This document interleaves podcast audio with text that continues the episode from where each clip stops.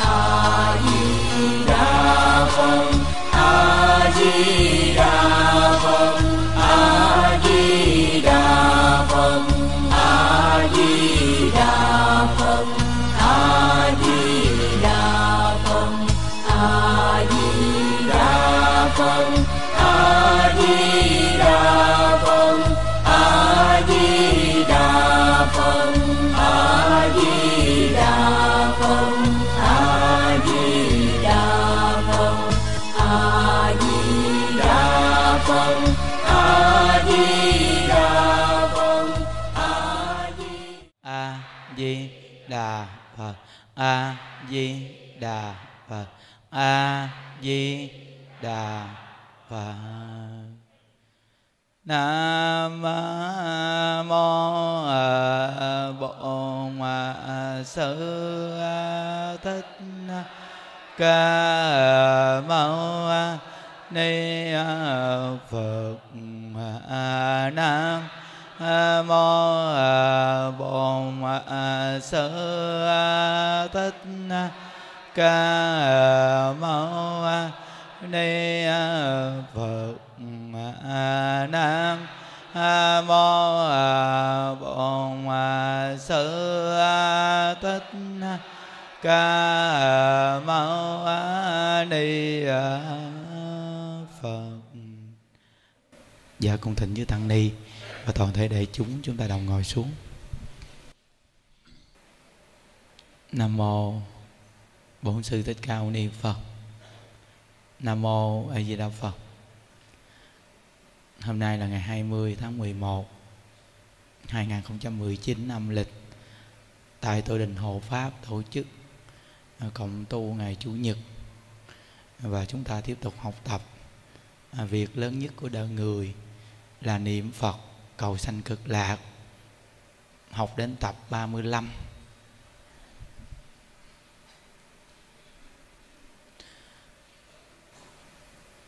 Chúng ta khi bước vào trong một đạo tràng chuyên tu chuyên niệm Phật mà mình thấy có những cháu rất là nhỏ mà ngồi nghiêm túc nghe pháp niệm Phật, thì chúng ta cũng có thể biết được rằng đây là những cháu thiện căn rất là dày.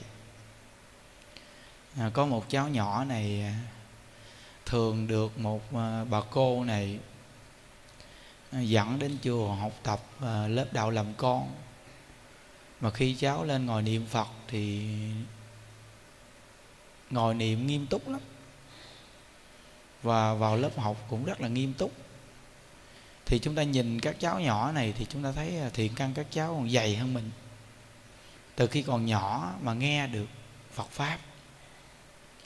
Rồi những ngày Chủ nhật đồ gì nè, mình ông bà cha mẹ dẫn các cháu đến chùa, cái sức ảnh hưởng đó nó ảnh hưởng tới lớn luôn đó quý vị.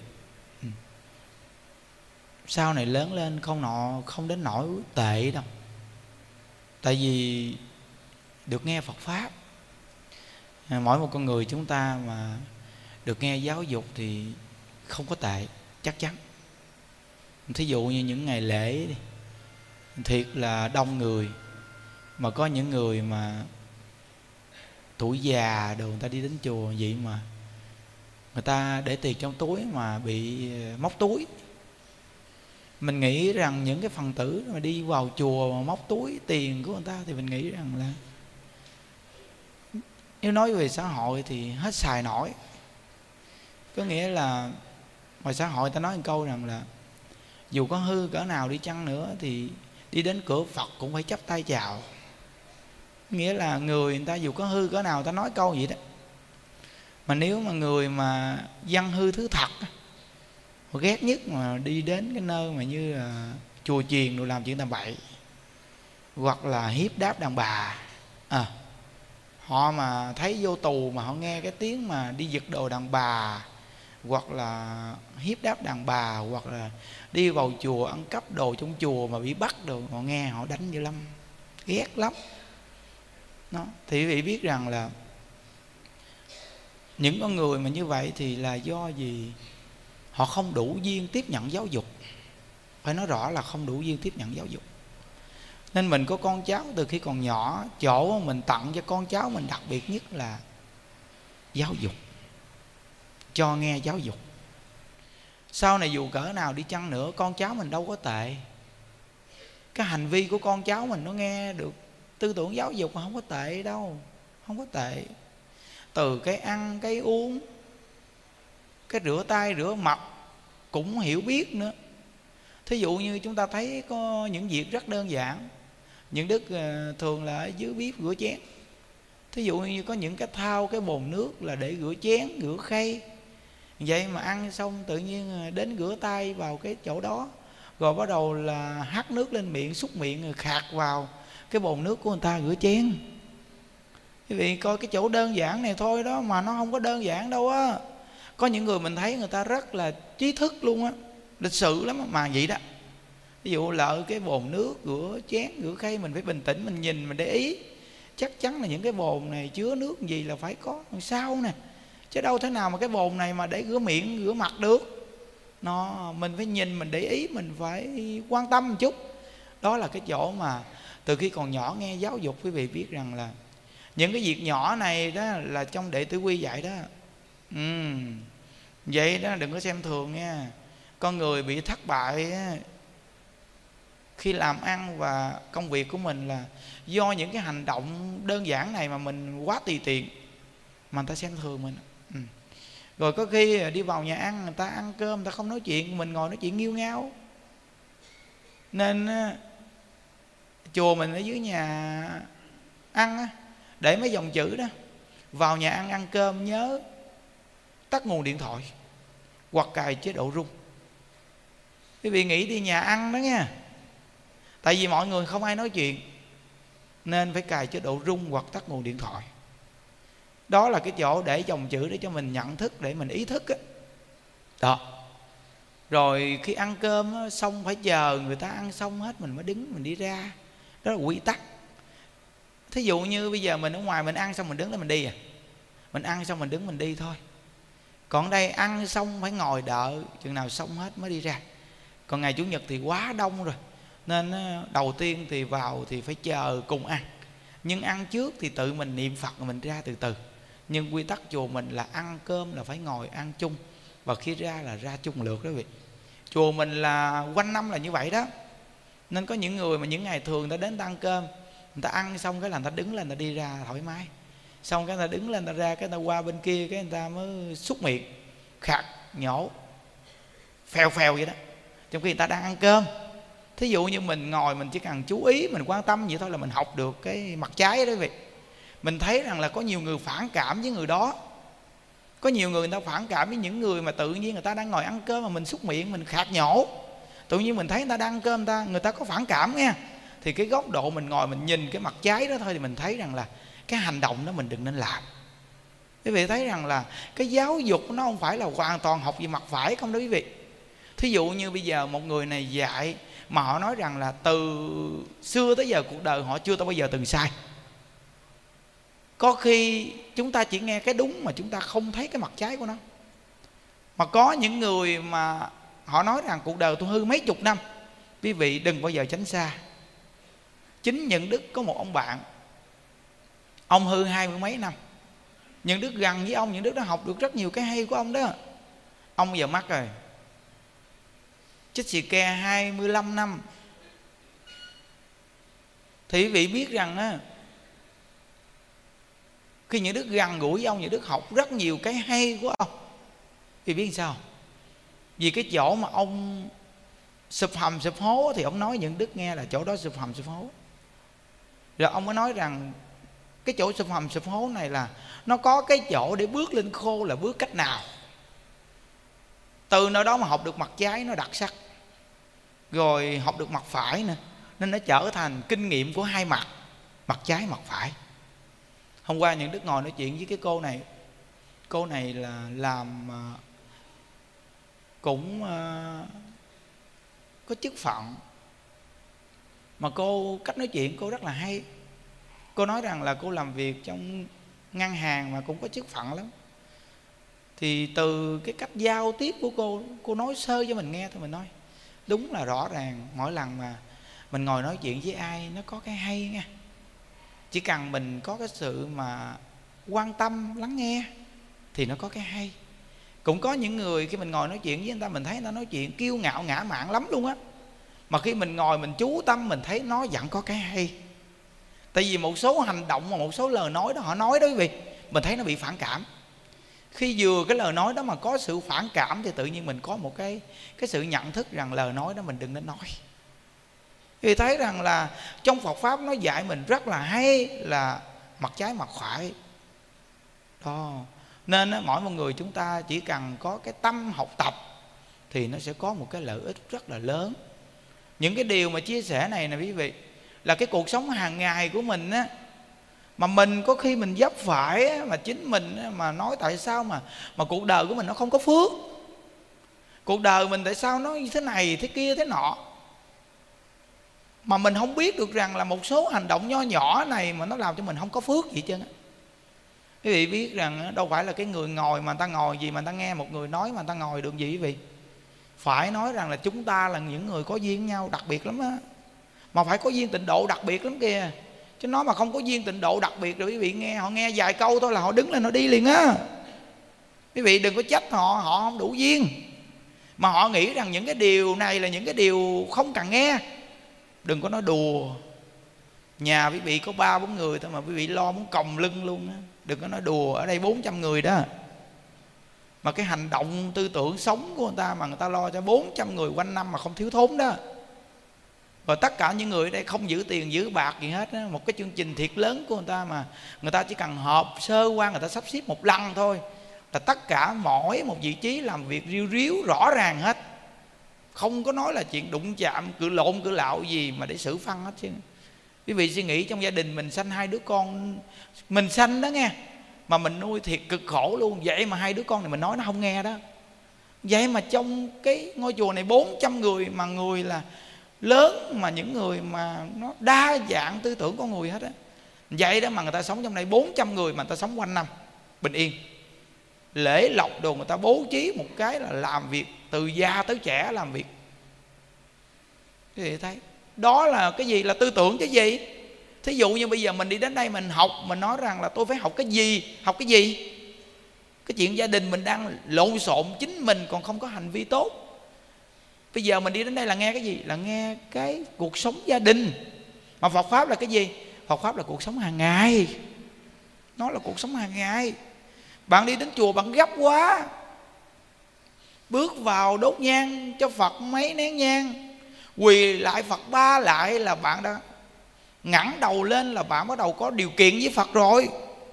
Bạn cúng cho Phật một bó hoa, một nải chuối, rồi bạn cúng một bó nhang nhỏ là bạn quỳ trước Phật, là bạn điều kiện với Phật liền đó. Phật ơi, hôm nay con đi đến chùa con cúng cho Phật nải chuối, bó hoa, một bó nhang này, Phật gia hộ cho gia đình con bình yên vô sự, công việc làm ăn của con phát đạt đó Phật. Cuộc đời con muốn như vậy, như vậy, như vậy đó Phật à. Quý vị nghĩ như thế nào vậy? Trời ơi, mình nói cái nhân, cái quả nó phải đi đồng. Bạn gấp quá, bước vào chánh điện ngồi chưa nóng mông là bạn đã đứng đi ra rồi, bạn học được cái gì? Có những người học Phật học mấy chục năm còn chưa biết Phật Pháp là cái gì nữa. Phật Pháp là cái gì quý vị biết không? Phật Pháp là cuộc sống hàng ngày. Phật Pháp là một môn giáo học mà rất đơn giản. Hành động của Đức Phật là hành động của cuộc sống hàng ngày. Từ cái hành động đó mà ra kinh giáo, chứ không có một cái gì cao xa cả. Nếu là cao xa làm sao chúng ta tiếp nhận được? Nếu là cao xa làm sao chúng ta tiếp nhận được? Thí dụ như căn cơ những đức cao xa làm sao những đức tiếp nhận được đây? Những đức nói từ căn cơ mình thôi. Thì tất cả mọi người chúng ta cứ nhận thức đi. Có khi chúng ta có học thức cao đó, nhưng mà cái hành động chúng ta, những cái điều nhỏ nhất chúng ta còn chưa có thể làm được. Thí dụ như mình làm một người chồng đi, mình chỉ nghĩ rằng mình làm người chồng là hơn người vợ, hơn gia đình. Nhưng mà mình muốn như thế nào để hơn gia đình, hơn vợ mình? Mình hành động người chồng như thế nào? Nếu như mình không có được cái tố chất của người đàn ông mà có trách nhiệm đối với vợ, đối với con, đối với gia đình, vậy thì làm sao mà vợ con mình tôn trọng mình được? Mình là người đàn bà mà không có trách nhiệm để mà dạy con, lo cho gia đình. Khi dùng cơm xong thì bắt đầu là nghiêu ngao, ngồi chỗ này, ngồi chỗ nọ để tán ngẫu. Vậy thì làm sao dạy con? Những cái chỗ này là những cái chỗ giáo dục xác thực trong một gia đình. Quý vị phải nhớ. Nên á, chúng ta đi chùa mà xách gói đi rồi về, xách gói đi rồi về, nghe hoài mà không làm, vậy làm sao lợi ích đây? Làm sao lợi ích hả quý vị? No. Nên những đức nói với tất cả các quý thầy trong chùa đây, nghe câu này nghe. Tôi nói quý thầy trong chùa tôi, chùa tôi có mấy anh em xuất gia cùng. Tôi nói quý thầy trong chùa, những đức thường nói rằng các anh em à, nhớ nha, cuộc đời những đức nó từng trải đời dữ lắm, học Phật nó cũng có kinh nghiệm nữa. Những đức đã đưa lên mô hình là không tiếp Phật tử cầm tiền, không giao du với Phật tử thân thiết, chỉ có hướng dẫn, tuyệt đối không đi với ai. Khi tôi muốn đi đâu là tôi có quyền đi, khi tôi muốn ăn là tôi có quyền đi mua ăn, chứ tuyệt đối tôi không cần ai mua cho tôi ăn, mà tôi cũng không cần ăn xong có người trả tiền. Vì sao? Vì tôi luôn luôn giữ cái thế chủ động, chứ tôi không thích bị động đó. Nên đó, những đức nói với anh em xuất gia trong chùa đó, quý vị thấy rằng là tránh tối đa về cái việc tác hại. Người tu mình bây giờ ưa bị tác hại vì sự việc đó lắm. Vừa nổi nổi lên một chút là người ta chạy đến à. Nên cái chỗ này là cái chỗ mà mình phải hết sức là cảnh giác cao độ. Những người mà tự nhiên như là một ngọn lửa vừa phừng sáng là tự nhiên nó sẽ dập tắt rất là mau. Là vì sao? Vì mình không biết giữ ngọn lửa đó. Nên mình cứ tốt nhất là gì? Ở trong chùa lo tu, còn ở ngoài đời thì mình lo tròn trách nhiệm mình đi. Phật Pháp là gì? Là tròn trách nhiệm, chứ đâu phải giữa tình nghĩa vợ chồng một hai lời là muốn ly dị. Muốn ly dị rồi con mình sao? Mình là người học Phật, mình hiểu nhân quả. Mà con của mình bây giờ xa cha hoặc xa mẹ, cái người không hiểu thì người ta còn làm việc đó. Mình là người hiểu mà học Phật mà để vợ chồng ly dị, là chỗ này lỗi của ai? Lỗi là người học Phật chúng ta. Đừng có đổ thừa người khác. Bây giờ đặt mình vào con cái, con cái có chịu xa cha hoặc xa mẹ không? Từ khi là không còn miếng nước nào thì thôi, chứ còn một chút nước cũng tát nữa, còn một chút cơ hội cũng phải hàn gắn cái tình nghĩa vợ chồng. Như vậy thì con người mình sống hết trách nhiệm làm người của mình, chứ làm sao mà lờ nói một hai câu là vợ chồng muốn ly dị. Cái chuyện ly dị đâu có đơn giản. Quý vị coi, xã hội bây giờ nhiều phần tử hư hỏng, tệ nạn xã hội là ngay chỗ nào? Là từ ngay cha mẹ không hạnh phúc mà con cái như vậy đó. Vì con cái buồn quá nên nó đi bụi đời, không ai dạy nó, nó hư hỏng. Quý vị đã hại cái đời kế tiếp, mình đã gây dựng ra mà hại đời kế tiếp. Nên người học đạo là cái gì quý vị biết không? Nhận thức cái, cái đời kế tiếp. Làm cái gì nó cũng phải có một mô hình cho cái đời kế tiếp đó. Thí dụ giờ những đức ở trong chùa quanh năm luôn, nó cũng là một mô hình cho người nhận thức đó quý vị.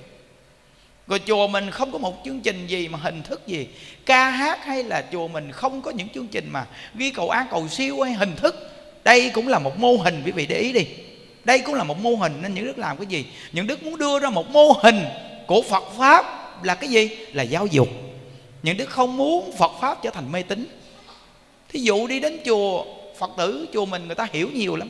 Người ta không phải đi đến chùa mà người ta cầu xin việc này việc kia đâu, mà người ta nghe giáo dục rồi người ta chỉnh sửa cái tâm người ta. Khi người ta chỉnh sửa cái tâm người ta rồi thì cái phước duyên từ đó mà phát triển. Con người mình không có phước là do cái hành động của cái tâm mình sai lầm mà nó hết phước, chứ đâu có đi cầu phước bên ngoài được.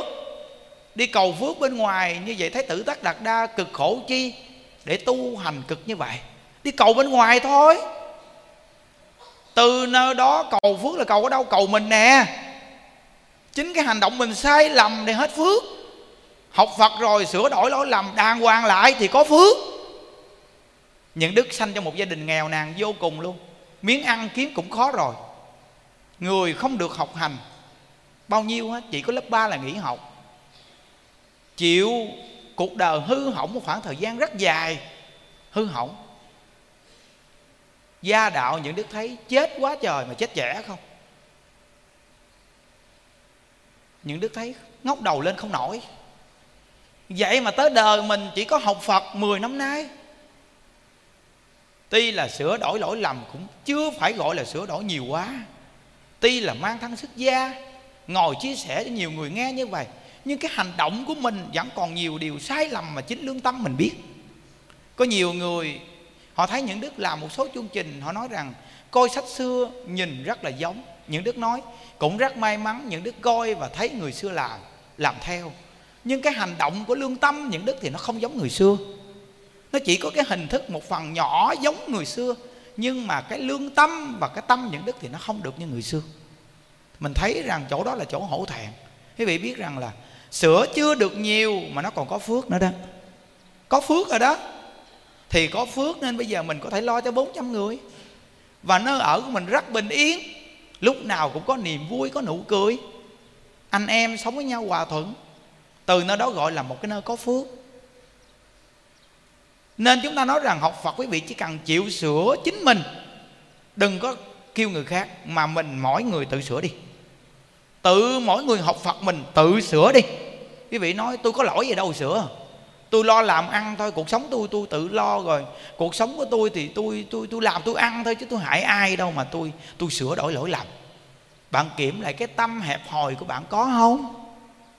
Nếu cuộc đời này mà bạn tự dệt giải, tự làm ra cái đôi dép, rồi cái gì cũng tự bạn tạo ra hết thì không cần.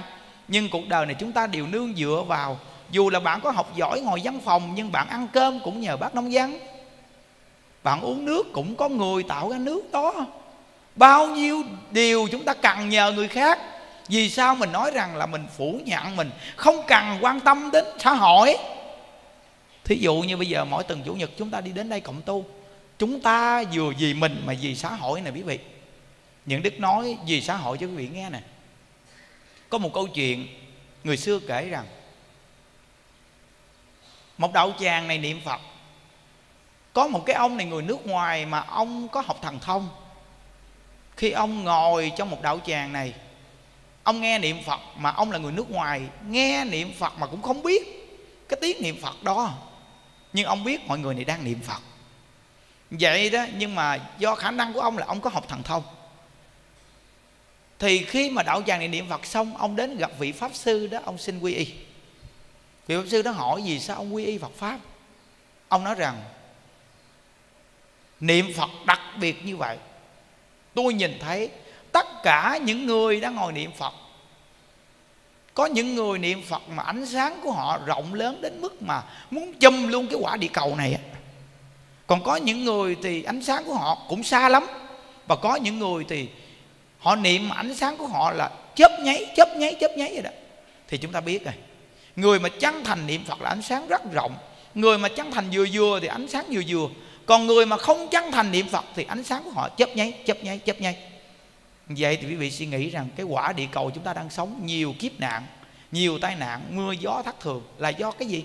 Là do lòng người không tốt mà nó làm cho quả địa cầu chúng ta, cuộc sống và hoàn cảnh thời tiết bây giờ đang bất thường. Như vậy thì mỗi người chúng ta tập trung lại đây để nghe Pháp, để mà sửa tâm tính của mình lại, rồi mình bắt đầu niệm Phật. Đây là chỗ mà cầu an cho mình, cầu an cho quốc gia của mình, và cầu siêu cho người thân của mình, và cũng cầu siêu cho tất cả những hương linh vì nghiệp phá thai đã chết oan ức mà bây giờ đang oán hận. Nên chúng ta tập trung người để cùng nghe Pháp niệm Phật là đang cầu nguyện cho cái hoàn cảnh nhân sinh con người đang sống ở quả địa cầu này mưa thuận gió hòa, nhân dân sống an lạc, đúng không? Suy nghĩ đi. Bây giờ chúng ta điển hình nè, ở Bà Rịa Vũng Tàu này là những đức mới ở hơn năm năm thôi nha. Nhưng mà hòa thượng chúng ta ở là hình như là bốn năm mươi năm về đó. Thì hòa thượng có một lần nói cho những đức nghe rằng là ở nơi đây ít bao giờ mà có bão tố lắm, ít bao giờ có lắm. Vì ông biết vì sao ở đây ít có bão tố không? Vì ở đây rất nhiều người xuất gia, rất nhiều người tu, thì nhất định sẽ có người chân tu. Vì nghe vậy tự hiểu, rất nhiều người tu nhưng nhất định là có chân tu trong đây. Đã có người chân tu thì nhất định là ở đây nhất định nó không có chuyện bão tố cuồng phong, và nhân dân không đến nỗi quá lòng than. Nói bị nghe rồi đó, gọi là người phước ở đất phước, đất phước người phước ở. Nơi nào có tu hành thì nhất định nơi đó sẽ hóa giải kiếp nạn. Như vậy thì một số nơi địa phương đó mà bão tố quanh năm, nhân dân lầm than khổ đau là do cái gì, vì biết không? Giáo dục ở nơi đó kém, lòng người ở nơi đó hư. Nếu chúng ta quan sát thiệt kỹ cái vùng nào mà bão tố cuồng phong quanh năm mà nhân dân lầm than thì quý vị coi coi cái nền giáo dục ở nơi đó, con người trong một gia đình, từ cha mẹ con cái như thế nào thì quý vị sẽ biết được ở nơi đó như thế nào rồi. Nên Đức Phật ra đời tu hành chứng quả bốn mươi chín năm không có kinh doanh cái gì cả.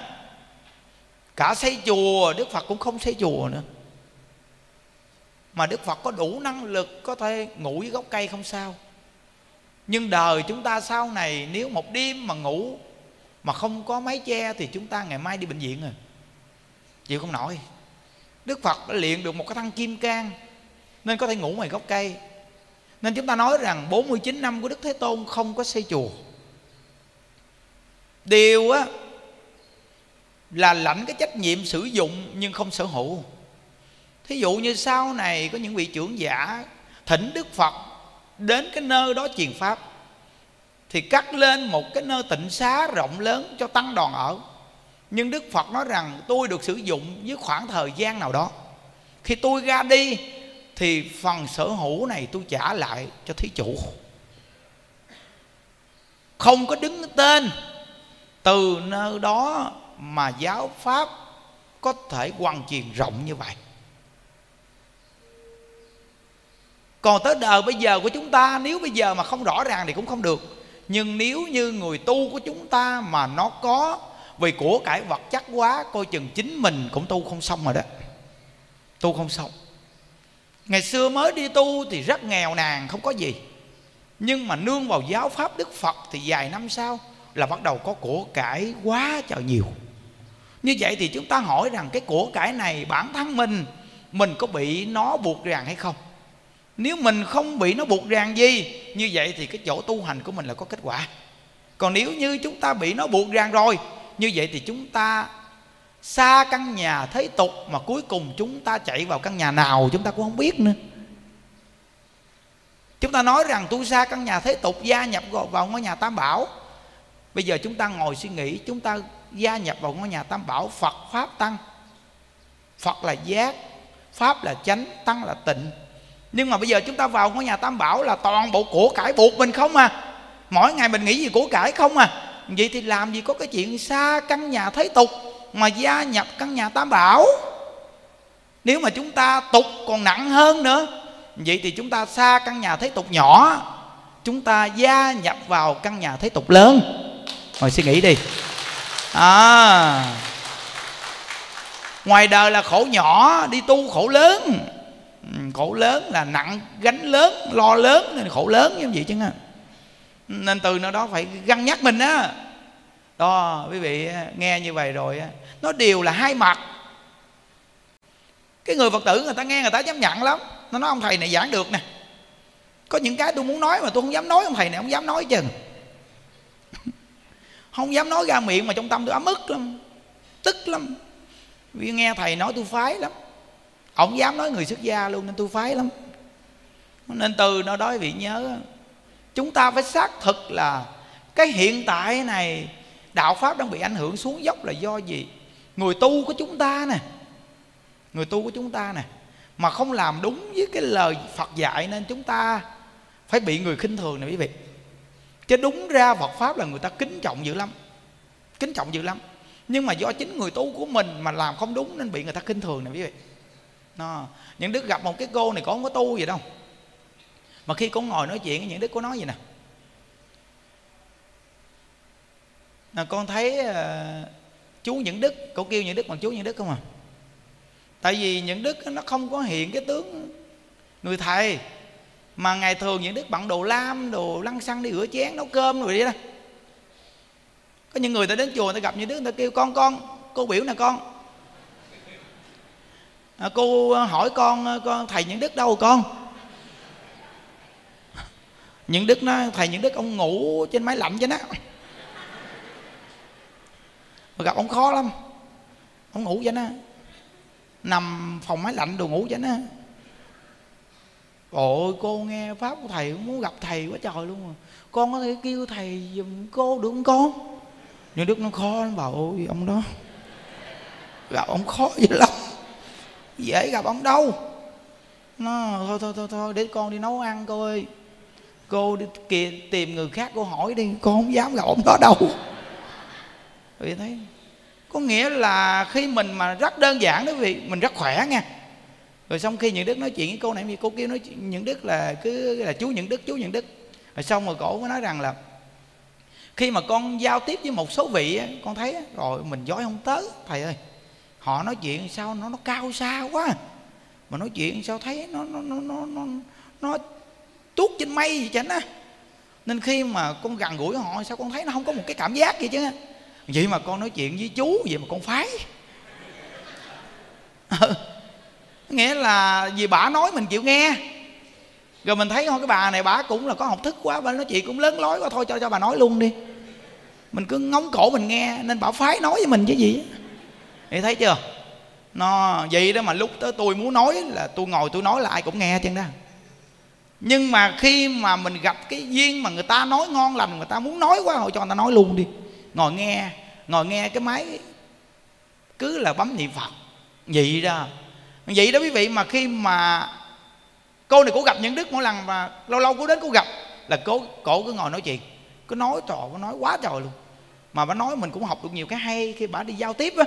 Bà giao tiếp bà gặp người này, gặp người kia, gặp người nọ, bà nói mình nói à, bà nói cũng có cái hay á. Nên rút kinh nghiệm từ ngay bà mà tôi tránh được một số điều. Thì thấy chưa? Nên cái chỗ học Phật của mỗi người chúng ta là quý vị biết rằng đừng có nói cao xa chứ. Cái chuyện đơn giản nhất á, cái cuộc sống hàng ngày quý vị. Ừ. Mình học Phật làm sao mà mình càng học mà mình phải càng đơn giản. Ví dụ như Nhuận Đức có khi Nhuận Đức thấy mình hổ thẹn. Có những người người ta nghe chiếc máy, người ta cũng quý Nhuận Đức lắm quý vị. Quý dữ lắm đó nghe, biết là quý dữ lắm. Nhưng mà người ta kính trọng mình, mình thấy hổ thẹn. Mình nói rằng là nhờ Phật Pháp mới được như vậy, chứ ngoài ra ngày xưa mà mình chưa học Phật mình hư á.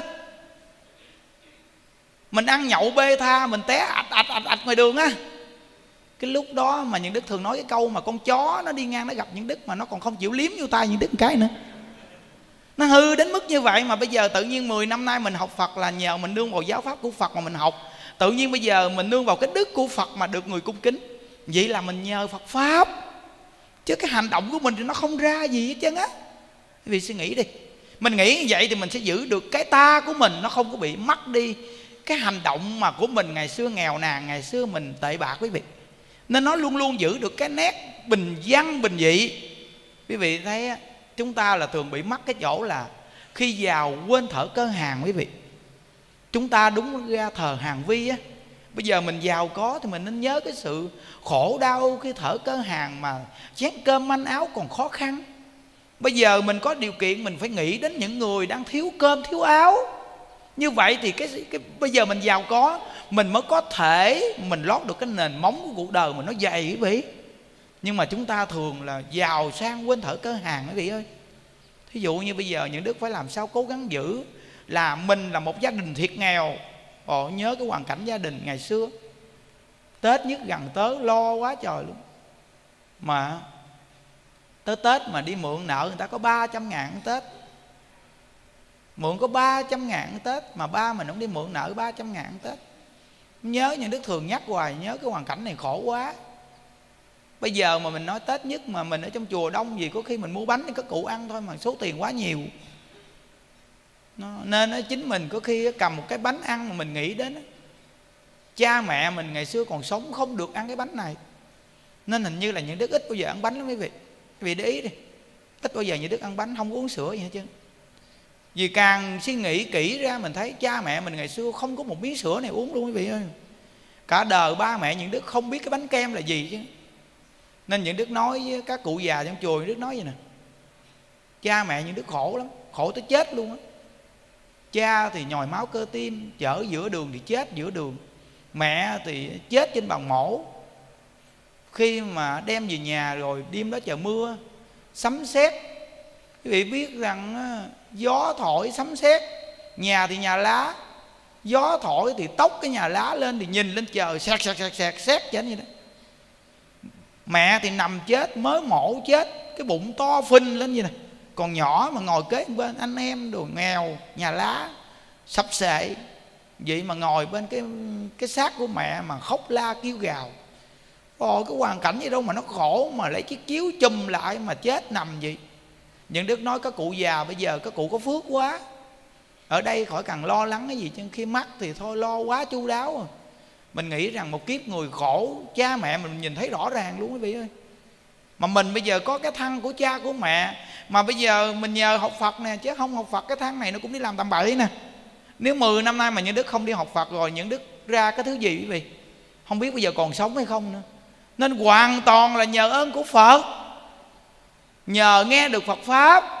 Nên mới nói rằng là Phật Pháp cứu cuộc đời mình. Bây giờ mình có được chút ít, có được chút đỉnh, mà tiền là của ai? Tiền của chúng sanh hoàn toàn mà. Người ta cặm cụi, người ta có những cụ già. Quý vị biết rằng các cụ nghe nhà Đức nói chuyện, có những cụ, có những cô nghe, họ gói có gói, gói một tấm vải, ba bốn tấm vải lót lót lót lên vậy mà, trong đó có chỉ hay chỉ vàng vậy mà người ta đưa cho những Đức á. Những Đức nói rằng đồng tiền này phải lo cho chúng thôi, chứ đồng tiền này mình không có dám đụng tới đâu. Tại vì cuộc đời mình thấy rằng là khổ quá mới có được cuộc sống. Nên á, những Đức thấy rằng là cái khổ đã rèn luyện những Đức ở trong đạo. Nên bây giờ đối với tiền bạc, những Đức biết cái giá trị đồng tiền lắm quý vị ơi. Chứ không phải rằng là một người nghèo nàn ham tiền, rồi bây giờ đi vào ngôi Tam Bảo có tiền nhiều, tự nhiên cái mình quên thở cơ hàng, không phải đâu. Những Đức nói tiền này không phải trên trời rớt xuống đâu, mà tiền của mồ hôi nước mắt của người ta đưa cho mình. Mà vì ngôi Tam Bảo người ta mới đưa cho mình để lo cho các cụ già. Nếu như mình mà không dùng đồng tiền này cho đàng hoàng là con người mình sẽ biến chất liền đó quý vị à. Những Đức thấy nhiều người lúc nghèo khổ tu được lắm, vậy mà khi có điều kiện có danh là bắt đầu là chạy theo danh vọng mà quên thở cơ hàng, khó khó khăn đó nhiều lắm á. Quý vị nhớ rằng là vật chất tiền của nó làm cho con người ta biến chất tư tưởng đó. Nếu chúng ta không khéo á, cả học Phật như chúng ta cũng sẽ bị vật chất làm mình biến chất đó. Nên phải làm sao giữ được cái ta của mình nè. Những Đức thấy niềm vui không phải có tiền nhiều quý vị ơi. Rồi câu này những Đức nói nhiều lần mà không lẽ những Đức muốn muốn la thiệt lớn lên đó cho quý vị nghe đó. Niềm vui không phải là giàu quá đâu, mà niềm vui là vì nghe giáo dục, là do con người với con người thương nhau, và con người nhất định phải thương con người, thì tự nhiên mình có một niềm vui của an tâm. Đây là sự thật mà. Ở lễ xong rồi tổ chức sinh hoạt, cả chùa cùng ngồi lại với nhau, bao nhiêu nụ cười, không có cái gì cao xa cả. Cái buổi sinh hoạt vừa xong rồi đó, mới để lên mạng hồi sáng á, về coi đi cười bể bụng luôn. Những Đức bây giờ không dám coi luôn á. Bữa đó cười muốn chết rồi còn coi cái gì nữa. Ổi gì đâu mà nó bình thường mà nó làm cho mình vui thì sao á. Thì những Đức nói cho quý vị nghe rằng là không phải giàu, không phải ăn sung mặc sướng gì đâu mà vui, mà chỉ có là con người thương con người thật sự, và không có lo lắng là người ta hại mình gì hết á. Cuộc đời này có gì đâu mà hại chàng, cái gì đâu mà hại. Suy nghĩ kỹ đi, không có gì hại chứ á. Mà chúng ta có cái gì mà hại. Cái thân này khỏi cần hại mình cũng chết nữa, cứ để từ từ nó chết đi, hại nó làm chi, đừng mình mang tội biết không. Thí dụ như bây giờ á, mình ngày xưa chưa học Phật đi, mình thù người đó, mình nói tao phải tìm mọi cách tao giết mày. Mày hại tao, bây giờ tao phải tìm mọi cách tao giết mày mới được. Bây giờ mình học Phật rồi, tự nhiên mình thông minh, mình nói câu gì nè: Ôi, bao nhiêu năm nay tao tìm bao nhiêu cách để tao giết mày, bây giờ tao học Phật tao hiểu rồi mày ơi, thôi cứ để mày chết từ từ đi. Cứ để mày sống ở thế gian này, mày lo lắng mày chết từ từ đi, hại mày chi cho tao mang tội. Thôi từ từ mày cũng chết rồi. Ngày xưa giờ tao ngu quá trời luôn, cứ suy nghĩ cách nào để hại mày, mà bây giờ tao biết con người nó đâu có sống hoài đâu, cứ để từ từ đi mày chết. Quý vị thấy chưa, nó đặc biệt chưa? Hồi hiểu rồi, cuộc đời con người không có ai hại mình đâu quý vị ơi. Suy nghĩ kỹ ra, toàn bộ người ta giúp mình không à. Cái bị hại là ngay chỗ này nè, khi người ta tác động mình mà mình bị động là hại đó. Còn nếu như quý vị mà không bị động là không bị hại, mà người ta còn giúp quý vị nữa, giúp quý vị có sức cảnh giác rất cao độ nghe. Đừng có nói mà người ta nói mình, người ta hại mình nghe. Người ta nói mình là người ta giúp mình đó. Vì sao? Vì người ta cho mình một cái trực giác cao độ về những việc lớn hơn mà mình đừng nên nói. Cái sự nói mình sẽ có trực giác rất cao, vì nhờ lời nói người khác làm cho mình nhận thức sâu sắc hơn. Còn nếu như người ta nói đến mình mà mình bị động thì đó là bị hại thiệt. vì mình tức lên mình muốn hại họ, thì hai bên này đều có tác hại với nhau. Nếu như bị tác động mà mình không bị động, như vậy thì là người ta giúp mình chứ không phải hại mình. Nhớ đó nghe. Nên khi quý vị mà ngồi suy nghĩ rồi, cuộc đời này không có ai hại mình hết. Nên cuộc sống của quý vị hàng ngày đặc biệt nhất là gì? Ha ha.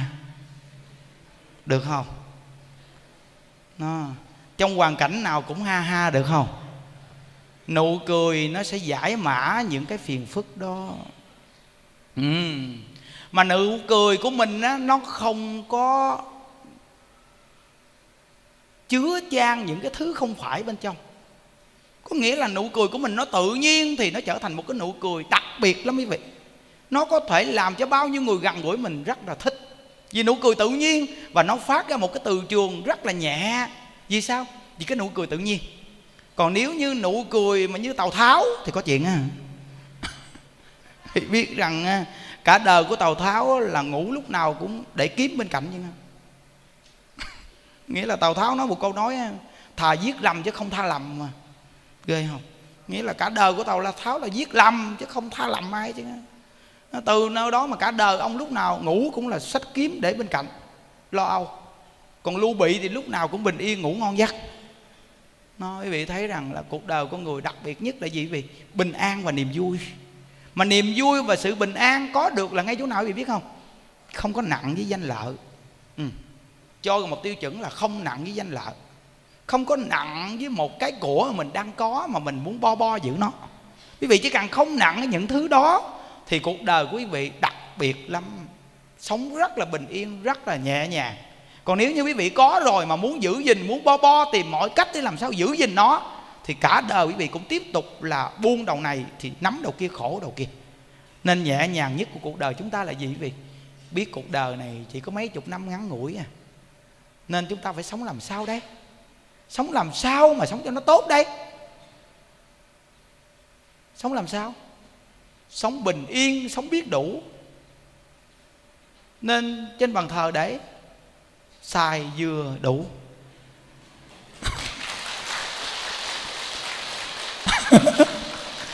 Vì thế, chân trái cây xài dừa đủ. Từ nơi đó gần Tết tới rồi, nhà ta giàu thì ta mua tùm lum đồ người ta cúng trên bàn thờ. Nhà mình nghèo thì mình cúng theo nghèo. Ông bà mình đâu có đòi hỏi vậy. Hay chờ Phật đâu có đòi hỏi cái chuyện mà Tết nhất phải cúng làm sao cho nó lộng lẫy huy hoàng. Nhà ta giàu thì người ta cúng theo giàu, nhà mình nghèo thì cúng theo nghèo. Còn nhà mình mặc riệp thì cúng theo mặc riệp. Không có gì thì cúng ly nước niệm Phật cho ông bà. Còn hơn là nhà giàu mâm cao cổ đầy mà ăn nhậu bê tha quýnh lộn um sùm. Kiểu đó ông bà còn buồn ác đạn hơn nữa. Thà chúng ta nghèo mà vợ chồng dịp Tết nhất không có đi quýnh bài bạc gì hết. Nghỉ được mấy ngày Tết, vợ chồng con cái rồi ở bên nhau nói chuyện vui vẻ, rồi ăn miếng bánh tét đồ, hoặc đi đến chùa này ăn Tết đi khỏi tốn tiền. Mờ thiệt á. Thật sự mà nói cả gia đình Tết vô đây đi ăn Tết bảy ngày. Như Đức nói bảo đảm quý vị vô đây ăn Tết bảy ngày quý vị có phước á. Bảy ngày ăn Tết ở đây quý vị vừa tu được vừa có việc làm luôn. Việc làm gì thầy? Ôi, hai vợ chồng bảy đứa con nóc nái ảnh đường đem vô đây. Buổi sáng Phật tử người ta ào ào ào đến chùa, cầm lọc của chùa tặng, cầm bao lì xì chùa tặng, rồi cầm mấy cái vòng ấy với đạo Phật tặng. Rồi mấy đứa nhỏ nhỏ nó biết bấm điện thoại mà nó cài nhạc chờ cho người ta thì nó ngồi nó bấm. Còn nếu bà vợ thích xuống nhà bếp lặt rau hoặc là phụ cái gì lau bàn được thì phụ. Rồi tới giờ ngồi ăn cơm, chiều thì hát ca. Bảy ngày ăn Tết không nhìn thấy cây bài, không nhìn xe chạy ồn náo, không có nghe cái tiếng ăn nhậu bê tha chửi lộn bấm sùm, mà đều là trong chùa bình yên bảy ngày. Bảy ngày ăn Tết này mới gọi là bảy ngày có phước. Rồi quý vị ăn Tết trong chùa năm đi, rồi quý vị sẽ thấy cái bình yên của nó. Nó bình yên, đừng có nói nó đặc sắc luôn. Có nghĩa là khỏi suy nghĩ tiền bạc gì, ngộ ghê luôn. Vậy mà dịp Tết chùa mình là tiền vô nhất luôn đó quý vị. Cứ ngồi chỗ thôi mà người ta khắp nơi nơi, ai đi về đây cũng bỏ vào thùng tam bảo hết. Đúng là ngồi một nơi. A Di Đà Phật, A Di Đà Phật, A Di Đà Phật. À, trời ơi không đơn giản đâu á. Cụ A Di Đà Phật đặc biệt lắm. Nó, những đức nói mấy bà cụ ơi, dịp Tết là dịp mình tu phước đặc biệt đó. Chùa của mình là Tết không có nghỉ tu được nghe các cụ. Các cụ biết rằng á, chùa mình á, những ngày Tết á, người ta đi khắp nơi người ta về đây nè. Các cụ ngồi trong đây các cụ niệm Phật nghe, chắp tay niệm cho nghiêm túc. Dù là mỗi ngày hơi ngủ gục, nhưng mà mấy ngày mùng một, mùng hai Tết đều phải niệm Phật cho nghiêm túc. Mở mắt ra biết chi chưa, nó thấy niệm Phật vậy, công đức niệm Phật đặc biệt lắm. Người ta muốn vô chùa mình người ta cúng năm mươi mà cuối cùng người ta móc ra năm trăm nữa. Cụ biết à, người ta bỏ vô thùng tam bảo đưa cho hòa thượng mình xây nhà cho mình ở. Đó mình tu phước rồi đó chứ đâu phải vô túi mình đâu mình sợ. Ngộ lắm mấy vị ơi, công đức niệm Phật tự nhiên người ta vừa vào chánh điện cái ta thấy nguyên đạo tràng mình lễ Phật, ta quy xuống ta lễ liền. Ủa, tự nhiên người ta nói sao tôi bước vô chùa này sao cái cái cảm giác đặc biệt quá, thấy không? Cái từ trường niệm Phật quý vị thấy chưa? Tại vì sao mọi người niệm Phật này cái ánh sáng nó soi rọi ra, nó làm cho con người mà không tu mà bước vào cái hưởng được cái từ trường liền. Mà cái ánh sáng này nó soi gọi vào con người đó luôn, nó làm cho những cái trần cấu trong con người đó và nghiệp quan gia như trong con người nó nhẹ nhàng lại. Tức khắc người ta vừa bước vào chùa cái tự nhiên người ta có cái cảm giác là bình yên, nhẹ nhàng, và nó soi gọi vào tâm tham keo của người đó luôn. Tự nhiên lúc đó bà cái bà đó bước vô chùa mình cái sét không, không đơn giản đâu. À, cái ngôi chùa mình nó bị nghĩ thì những đức không ngồi tiếp ai mà tại sao cuộc sống bình yên vậy? Là do gì? Nhờ công đức niệm Phật mà tự nhiên có những người đi đến đây người ta nói tôi không có quan tâm gì tiền bạc đối với chuyện mà chùa hộ pháp hết trơn á. Ngộ ghê vị ơi, đặc biệt lắm. Có nhiều cô nói rồi thầy biết rằng con nói thật đó thầy nghe, con đi đến chùa khác con cúng có chút ẻn à, con đến chùa thầy là con dám cúng lắm đó thầy. Tuy là con không có đưa cho quý thầy nào hết mà con bỏ thùng tam bảo rồi, con nghe giả con hiểu rồi. Bây giờ con không quan tâm cái chuyện mà ai ghi ghi gì chứ, con cúng là con cúng à. Thấy chưa? Do người ta hiểu, thấy chưa quý vị? Nó ta hiểu mà. Đó, từ nơi đó là hiểu là nhờ ngay chỗ nào niệm Phật. Cái ánh hào quang khi niệm Phật nó soi gọi vào người như Đức nói mà, nó làm cho con người mình không có keo nữa. Quý vị phải nhớ nghe, chư tổ chư Phật dạy rằng tâm lượng lớn thì phước báo lớn, tâm lượng nhỏ phước báo nhỏ. Con người mà khi mở tâm lượng ra là bắt đầu có phước. Còn con người mà nó đóng cái tâm lượng mình lại mà nó bo bo, nó kéo sao có phước? Keo làm sao mà có phước? Ôi ôi, rồi mình ăn xài quá trời luôn, nhậu nhẹt đồ mua đồ đạc á, quá trời luôn. Vậy mà mình đi đến chùa mình cúng dường cho tam bảo, vậy mà mình điếm điếm điếm điếm điếm điếm điếm điếm, điếm, điếm, điếm. Nhìn ủa sao nãy nhớ còn tấm giấy mười ngàn mà đâu rồi à? Bắt đầu nhìn Phật, Phật thông cảm.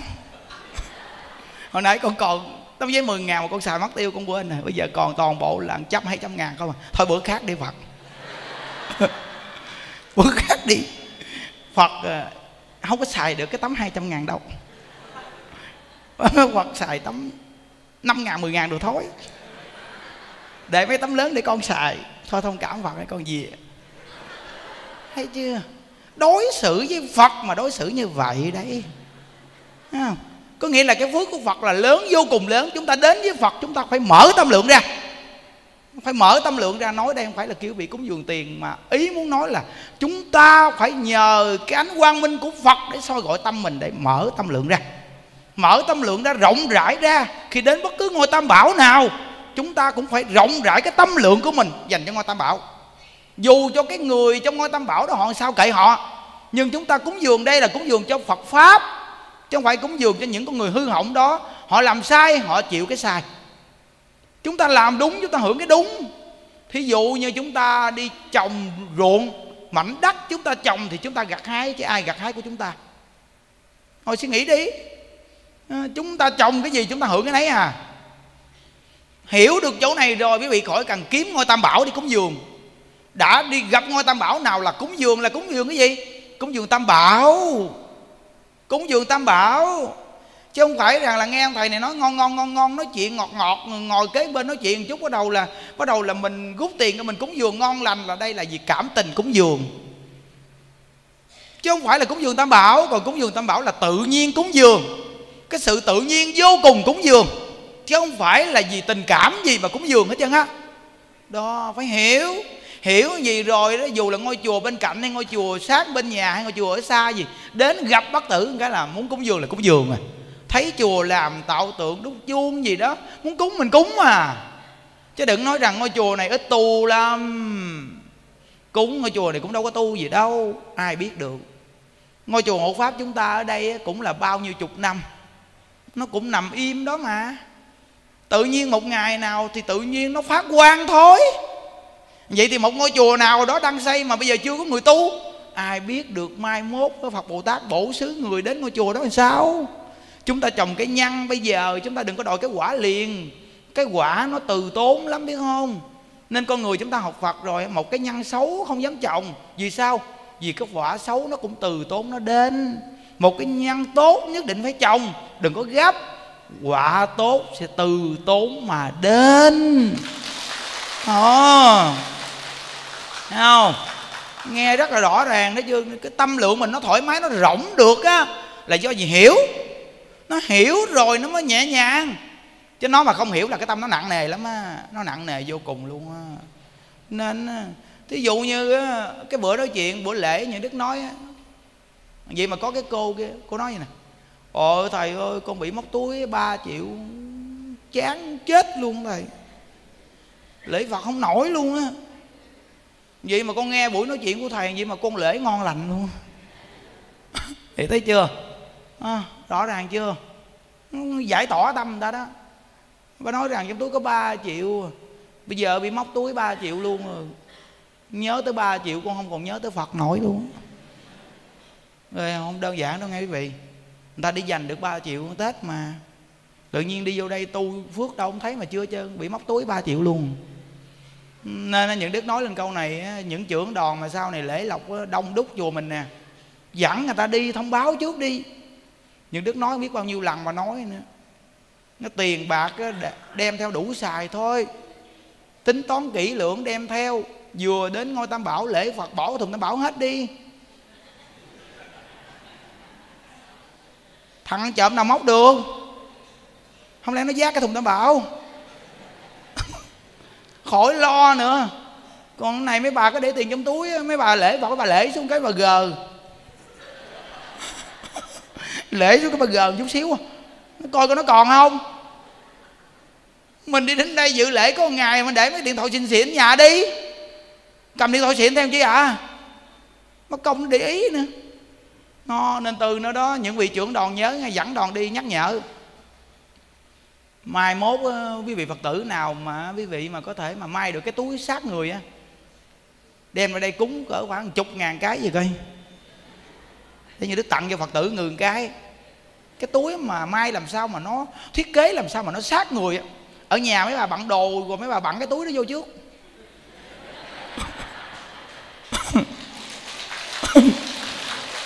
À, cái túi mà làm sao mà nó có một cái bóp mà nó mỏng thôi, rồi nó có dây tia nó kéo lại được mà chắc á, rồi xong nó có sợi dây mà nó gàn ngang người. Rồi khi trước nhất bận đồ là mình bận cái cái túi nó vô trước đi, rồi mình để tiền ở trong đó, đó tiền chẳng thì đồ mình để trong đó, còn tiền đi xe tiền lẻ để ngoài, thấy không? Rồi là xong là mình đi là mình muốn xài gì thì mình mình đi vô nhà vệ sinh mình mình mình lặng lặng lặng mình lấy ăn chút thôi. Thằng ăn trộm nào lấy được. Mai dùm cái túi đó đi cho Phật tử người ta yên tâm. Chứ đi về đây mà đông người mà mười mấy người mà bị móc túi thôi cũng đồ bông sùm ở trên cái chùa mình nè. Nhưng mà mấy, mấy, mấy cái thằng ăn trộm này cũng cũng làm cho người ta cảnh giác. Từ nơi đó bị biết rằng quá đông rồi mà, lễ lộc quá đông mà. Nó, có cái cô kia cô đeo nhiều dây chuyền. Dây chuyền không biết bự nhỏ không biết mà nghe mấy chú nói. Bà vô trong cái chỗ mà tặng tượng á, nơi nào có Phật là nơi đó có ma thôi, là vậy thôi mà. Bà vô chỗ tặng tượng á, không biết cái thằng ăn trộm bay lại chụp. Mấy chú kia cũng kể chụp chụp nhỡ chuyền, bà này bà cũng nhanh tay phải chụp lại. Nó chọc không dính nhờ dây chuyền, nó dính cái áo, nó gịch cái áo mà ra, cái cổ áo sức ra, dính cổ áo lại cái tay kia, dính nhờ dây chuyền. Mặt mày xanh đè xanh lét hết. Xây sẩm mặt mày, sợ quá sợ à. Nghĩa là nghĩa là giật dây chuyền mà bả giật lại được, gan ghê không. Nó có cái chú trong chùa, chú ngồi đây nè, chú này là ông gan nhất trong chùa mình luôn á. Ông nói còn, còn thấy nó, nó, nó giật cộng dây chuyền cái bà đó. Cái Nhật Đức nói sao ông bước ra, ông ông kêu nó lại, nó mặt thằng đó ghê lắm thầy ơi. Đúng rồi, cái thằng giật đồ thì cái mặt nó phải ghê chứ, chứ cái mặt hiền nó đi giật đồ chi. Thì biết là cái, cái gương mặt mà mấy người giật đồ bèo bèo gì cũng là gương mặt cũng giống giống Nhật Đức nó mới đi giật đồ chứ. Chứ gương mặt hiền hiền đố mà nó dám đi giật đồ á. Rồi Nhật Đức mà đời mà nếu mà văn mà đi móc túi giật đồ cũng ghê lắm, phải giỡn đâu. Hù ta ghê lắm, gương mặt này hù được á. Mà đời mà để gâu ghê mà gâu giống hồng, giống một cái người hài á. Gâu với đây một chớm với đây nè, giống gâu dê vậy đó. Nó tìm cái nữa bị biết rằng đó là chơi cái mắt kiến đen chà bá đeo vô, cái miệng to nữa.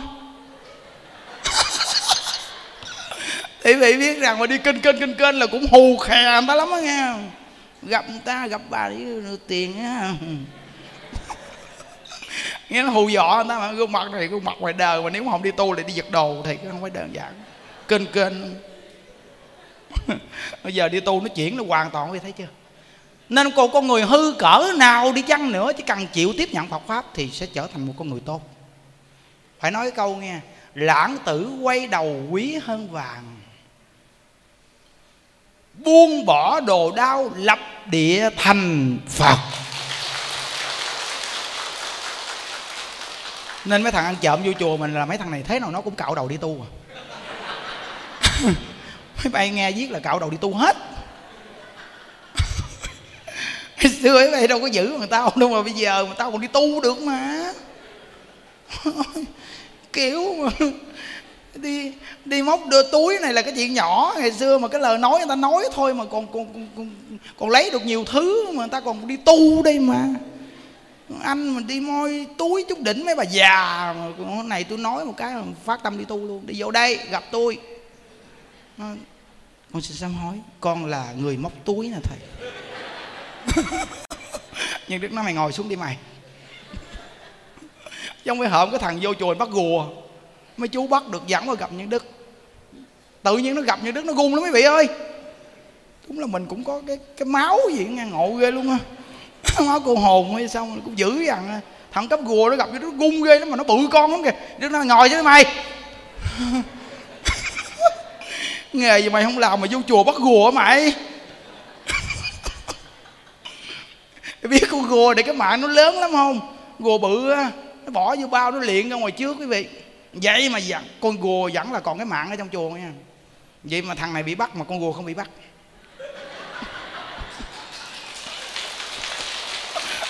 Nói, nói cái phước của mày nó còn không bằng con gùa nữa cho mày biết đó. Nếu cái phước mày hơn con gùa thì mày chụp cổ con gùa đi rồi đúng không? Nó nói ờ à, thầy nói cũng đúng đó. Đúng cái gì tao nói đúng chứ, làm gì mà cũng. Nó hù ghê, con mặt ghê lắm nha. Nói chuyện chút rồi nói chuyện này chuyện kia vậy đó mà nói chuyện cái thằng đó à, thằng cái thằng cắp gùa đó tên thằng Tí. Đúng rồi, nói cái tướng mày to mà tên Tí, mày nhát lắm á. Rồi đi vô chuồng cắp gùa à, nói chuyện với ảnh đồ nghe, tự nhiên hỏi chuyện gia đình chút mới biết ra cha mẹ xa nhau, đúng không? Làm bụi đời từ nhỏ. Những Đức nói chuyện một phát đột phá. Tôi cũng là mắc mẹ từ nhỏ nè. Nói một cái nghe, bắt đầu mới vô thì nói mạnh dạn nhiếp thọ nó nghe. Một chút bắt đầu mình, tôi cũng là người mắc mẹ đây. Ồ, nói mấy câu quý vị biết rằng nó khóc tại chỗ luôn. Mấy anh em xung quanh đứng thấy rõ ràng nó khóc. Xong mình mình mới nói rằng là mình là cùng cảnh ngộ, là người hư hỏng thôi. Nhưng mà con người hư có thể sửa bạn à. Mình nói cho nó nghe xong đó, mình nói thôi tôi tặng cho một chiếc máy. Nó về cố gắng nghe đi, xây dựng cuộc đời lại. Có người xây dựng lại là nó trở thành người tốt. Nhìn bảnh trai cao ráo mà đi ăn cắp gùa chi. làm nghề gì không làm, đi nghề ăn cắp gùi trong chùa. Cái tướng của tí nếu mà đi làm việc này việc kia ngon lành lắm, đàng hoàng đi, mai mốt kiếm con vợ sống. Thấy không? Nói nó đàng hoàng xong tặng nó cái máy. Vậy mà bị hổm nó vô đây nó xin: bữa nay con nghe lời thầy, bữa nay con vô đây. Hỏi vô đây bắt ăn cắp, ăn cắp gùa nữa. Nó không. Mà vô đây cắp gùa nữa là cái gì vậy? Nó dạ không. Chứ mà vô đây làm cái gì? Là con vô đây con xin cộng tu được không thầy? Xin cộng tu hả? Thiệt không? Dạ thiệt. Tu mấy ngày? Tu hai ngày. Nói mình đúng là vào vô mình cũng nghi nghi nghe nó, mà mày, mày mới cắp gùa giờ nói mấy câu mà vô đây mày xin cộng tu mà tao cũng nghi nghi mày quá. Thôi được rồi, được rồi, dẫn ngoài phòng đăng ký lấy giấy chứng minh đàng hoàng. Có giấy chứng minh không? Nó dạ có, mà giấy giấy chứng minh con bị cắt cái đầu. Ở đây tao tao kỳ vậy, chứng minh bị cắt cái đầu kỳ vậy. Thôi được rồi, kệ, giữ giấy chứng minh luôn rồi cộng tu đi. Vậy mà nó tu hai ngày ngon lành đó quý vị, trong chùa cộng tu hai ngày ngon lành luôn. Thì ra là con người nó không phải là khó giải vị ơi. Nó như Ngài Hư Văn á, cái người mà người ta vô trong chùa Ngài ăn cắp gạo, mà cái thời đó khổ lắm, thời Ngài Hư Văn, thời chinh chiến mà khổ. Vậy mà người ta vô trong chùa ăn cắp gạo, Ngài Hư Văn Ngài thấy cái thằng ăn trộm này ăn cắp gạo xong á, Ngài nói rằng thôi cầm gạo đi về đi. Đệ tử chặn đường lại, đệ tử Ngài Hư Văn chặn đường lại. Thì Ngài Hư Văn Ngài nói rằng nè, khổ quá mới vô chùa ăn cắp đồ, chứ nếu không khổ vô đem cấp đồ chi. Như vậy đó mà cái thằng ăn trộm nó quỳ xuống trước mặt Ngài Hư Văn. Sau này Nhật mà chuẩn bị bắn Ngài Hư Văn đó, thì thằng đó nó bay ra, nó nó đỡ đạn dùm cho Ngài Hư Văn, nó chết. Vì suy nghĩ đi, mà Ngài Hư Văn chỉ là dùng cái tâm từ bi đến thằng ăn trộm nó thôi đó. Vậy mà sau này Ngài Hư Văn mà sắp sửa bị Nhật bắn chết là thằng này nó bay ra, nó đỡ cái cú đạn đó cho Ngài Hư Văn. Vì thấy rằng là con người ta nó không phải xấu đâu, mà là do gì người ta không nghe được giáo dục nên người ta mới làm vậy thôi. Cũng như ngày xưa những đức cũng là hư hỏng mà, à, nên quý vị biết rằng những đức mà gặp nhiều cái người mà hư hỏng là đồng cảm lắm. Biết sao không? Vì mình cũng từng hư nữa. Mình chỉ cần nói cái điều hư của mình ra thôi là tự nhiên nó đồng cảm tư tưởng liền à. Chứ không phải là mình không chịu đồng cảm với người ta thì mình không có khuyên người ta được đâu. Đó là cái chỗ những đức ở trong chùa những đức gặp nhiều lắm, thành phần lắm. Nó no. Ngày xưa trên kia đồ những đức gặp nhiều sự ke ma tí lắm. Đó, mình đều tạo nhân viên cơ hội cho ta đi kết nhân viên Phật Pháp. Còn sửa không sửa được thì thôi cho ta thôi. Nó nên đó, mỗi người chúng ta nghe Phật Pháp vì phải biết rằng Phật Pháp là một môn giáo học đặc sắc dữ lắm quý vị ơi. Môn giáo học này tuyệt lắm. Cuộc đời mình là may thay là gặp được Phật Pháp nè, nên mình mới có niềm vui nè. Quý vị thấy chia sẻ Phật Pháp không? Có những lúc tự nhiên mình cười, quá cười. Có những lúc tự nhiên nó trầm cái tâm lại, không? Chứ nếu mà nó cười hoài luôn nó không có sanh cái pháp vị mà mà cho mình hưởng được cái hương vị của pháp vị. Lúc mà mình mình thâm trầm cái tâm lại. Có những lúc thì vui vô cùng để đừng có bị ngủ gục. Có những lúc tự nhiên cái mình thâm trầm cái tâm để tiếp nhận cái môn giáo học. Đó, cái sự chia sẻ Phật Pháp này nó đặc biệt lắm á. Chứ không phải là mình muốn nói cho người ta cười, không phải. Nếu có cái tâm muốn nói cho người ta cười thì tự nhiên cái lời nói này là lời nói của thế gian, nó không phải là đi vào cái pháp vị trong tâm người khác. Mà cái nói của Phật Pháp nó tự nhiên nó làm cho người ta cười và vui, rồi xong nó làm cho người ta lắng động tâm để tiếp nhận Phật Pháp. Từ nơi đó mà một buổi chia sẻ Phật Pháp tự nhiên con người quý vị nó lắng động tâm và quý vị tiếp nhận được cái nguồn năng lượng đặc biệt lắm. Nên những đức nói rằng là một tuần đi đến đây ngày Chủ nhật là để cái gì? Là tiếp nhận nguồn năng lượng. Rồi bắt đầu tiếp nhận nguồn năng lượng này, có năng lượng rồi bắt đầu quý vị biết rằng là con người mình mà khi có năng lượng đó nghe là cái trí sáng. Trí sáng. Con người mình mà nó hết năng lượng là trí nó tối lắm, con người nó nó tối tâm lắm, mà khi nó tối tâm nó sân si, mà sân si thì cái cũng có ánh sáng của sân si nữa. Mà ánh sáng của sân si là ánh sáng gì quý vị biết không? Ánh sáng màu xám. Còn ánh sáng mà an lạc của nội tâm mà pháp vị mà mình niệm Phật đó là ánh sáng nó chói chang đẹp, đẹp lắm. Mà nó làm cho những cái nghiệp lực quan gia trái chủ được so dịu cái tâm hận thù. Còn con người mình mà khi bực bội sân si là nó nó phát tán ra ánh sáng màu xám. Mà ánh sáng màu xám này nó chiêu cảm quỷ ma gần gũi để nó nung đúc mình phải làm điều sai quấy bậy bạ. Nên khi mà quỷ ma gần gũi mình nhiều quá thì gương mặt mình nó tái mét, xám xịt lên luôn vậy đó. Quý vị để ý là biết liền à. Nên con người chúng ta mà niệm Phật an lạc rồi gương mặt nó hồng hào, tự nhiên nó có một cái trí sáng vô cùng. giống như một cái bóng đèn mà nó đủ điện thì nó sáng, mà nó không đủ điện nó tối, còn hết điện là nó tắt luôn vậy thôi. Đó. Nên con người mình rất cần là tiếp nhận nguồn năng lượng của Phật Pháp. Mà nguồn năng lượng của Phật Pháp là nó vô biên, rộng lớn. Chúng ta cứ tha hồ mà tiếp nhận. Chỉ cần A Di Đà Phật, A Di Đà Phật, A Di Đà Phật, A Di Đà Phật. Trong mọi cảnh duyên A Di Đà Phật, A Di Đà Phật. Đó. Có một câu chuyện này hồi sáng như thế cũng kể. Cái cô này, cô nói rằng từ khi mà con gặp Pháp Môn Tịnh Độ mà thờ thầy Lý Bỉnh Nam á nghe, con gặp Pháp Môn Tịnh Độ tới bây giờ là cái pháp môn này tu không tốn tiền, không có tốn tiền bạc gì hết. Con quét nhà cũng ai với Đà Phật, ai với Đà Phật. Con nấu cơm cũng ai với Đà Phật, ai với Đà Phật. Con rửa chén cũng ai với Đà Phật. Có nghĩa là tất cả cái việc gì con làm một ngày của con là đều là cái miệng của con cứ ai với Đà Phật, ai với Đà Phật, ai với Đà Phật. Mà có cái cảm ứng mà khi con gặp tai nạn tự nhiên con vượt qua được. Thì cái nhà cô này đang ở đang gì, thì cái nhà vệ sinh á, cắt xa hơn cái nhà một chút, mà cái nhà vệ sinh này nó gần cái đa. Quý vị biết rằng ngày xưa thường là đâu phải là trong nhà có nhà vệ sinh, mà thường ví dụ như một căn nhà ở kế bên đào cái hố gì đó, rồi cắt cái nhà nhỏ nhỏ nhỏ là cái đó là nhà xí ở ngoài cái nhà ở. Thì quý vị biết rằng là kế cái nhà đó có một cái cây đa, mà cây đa nhiều năm nó to lắm.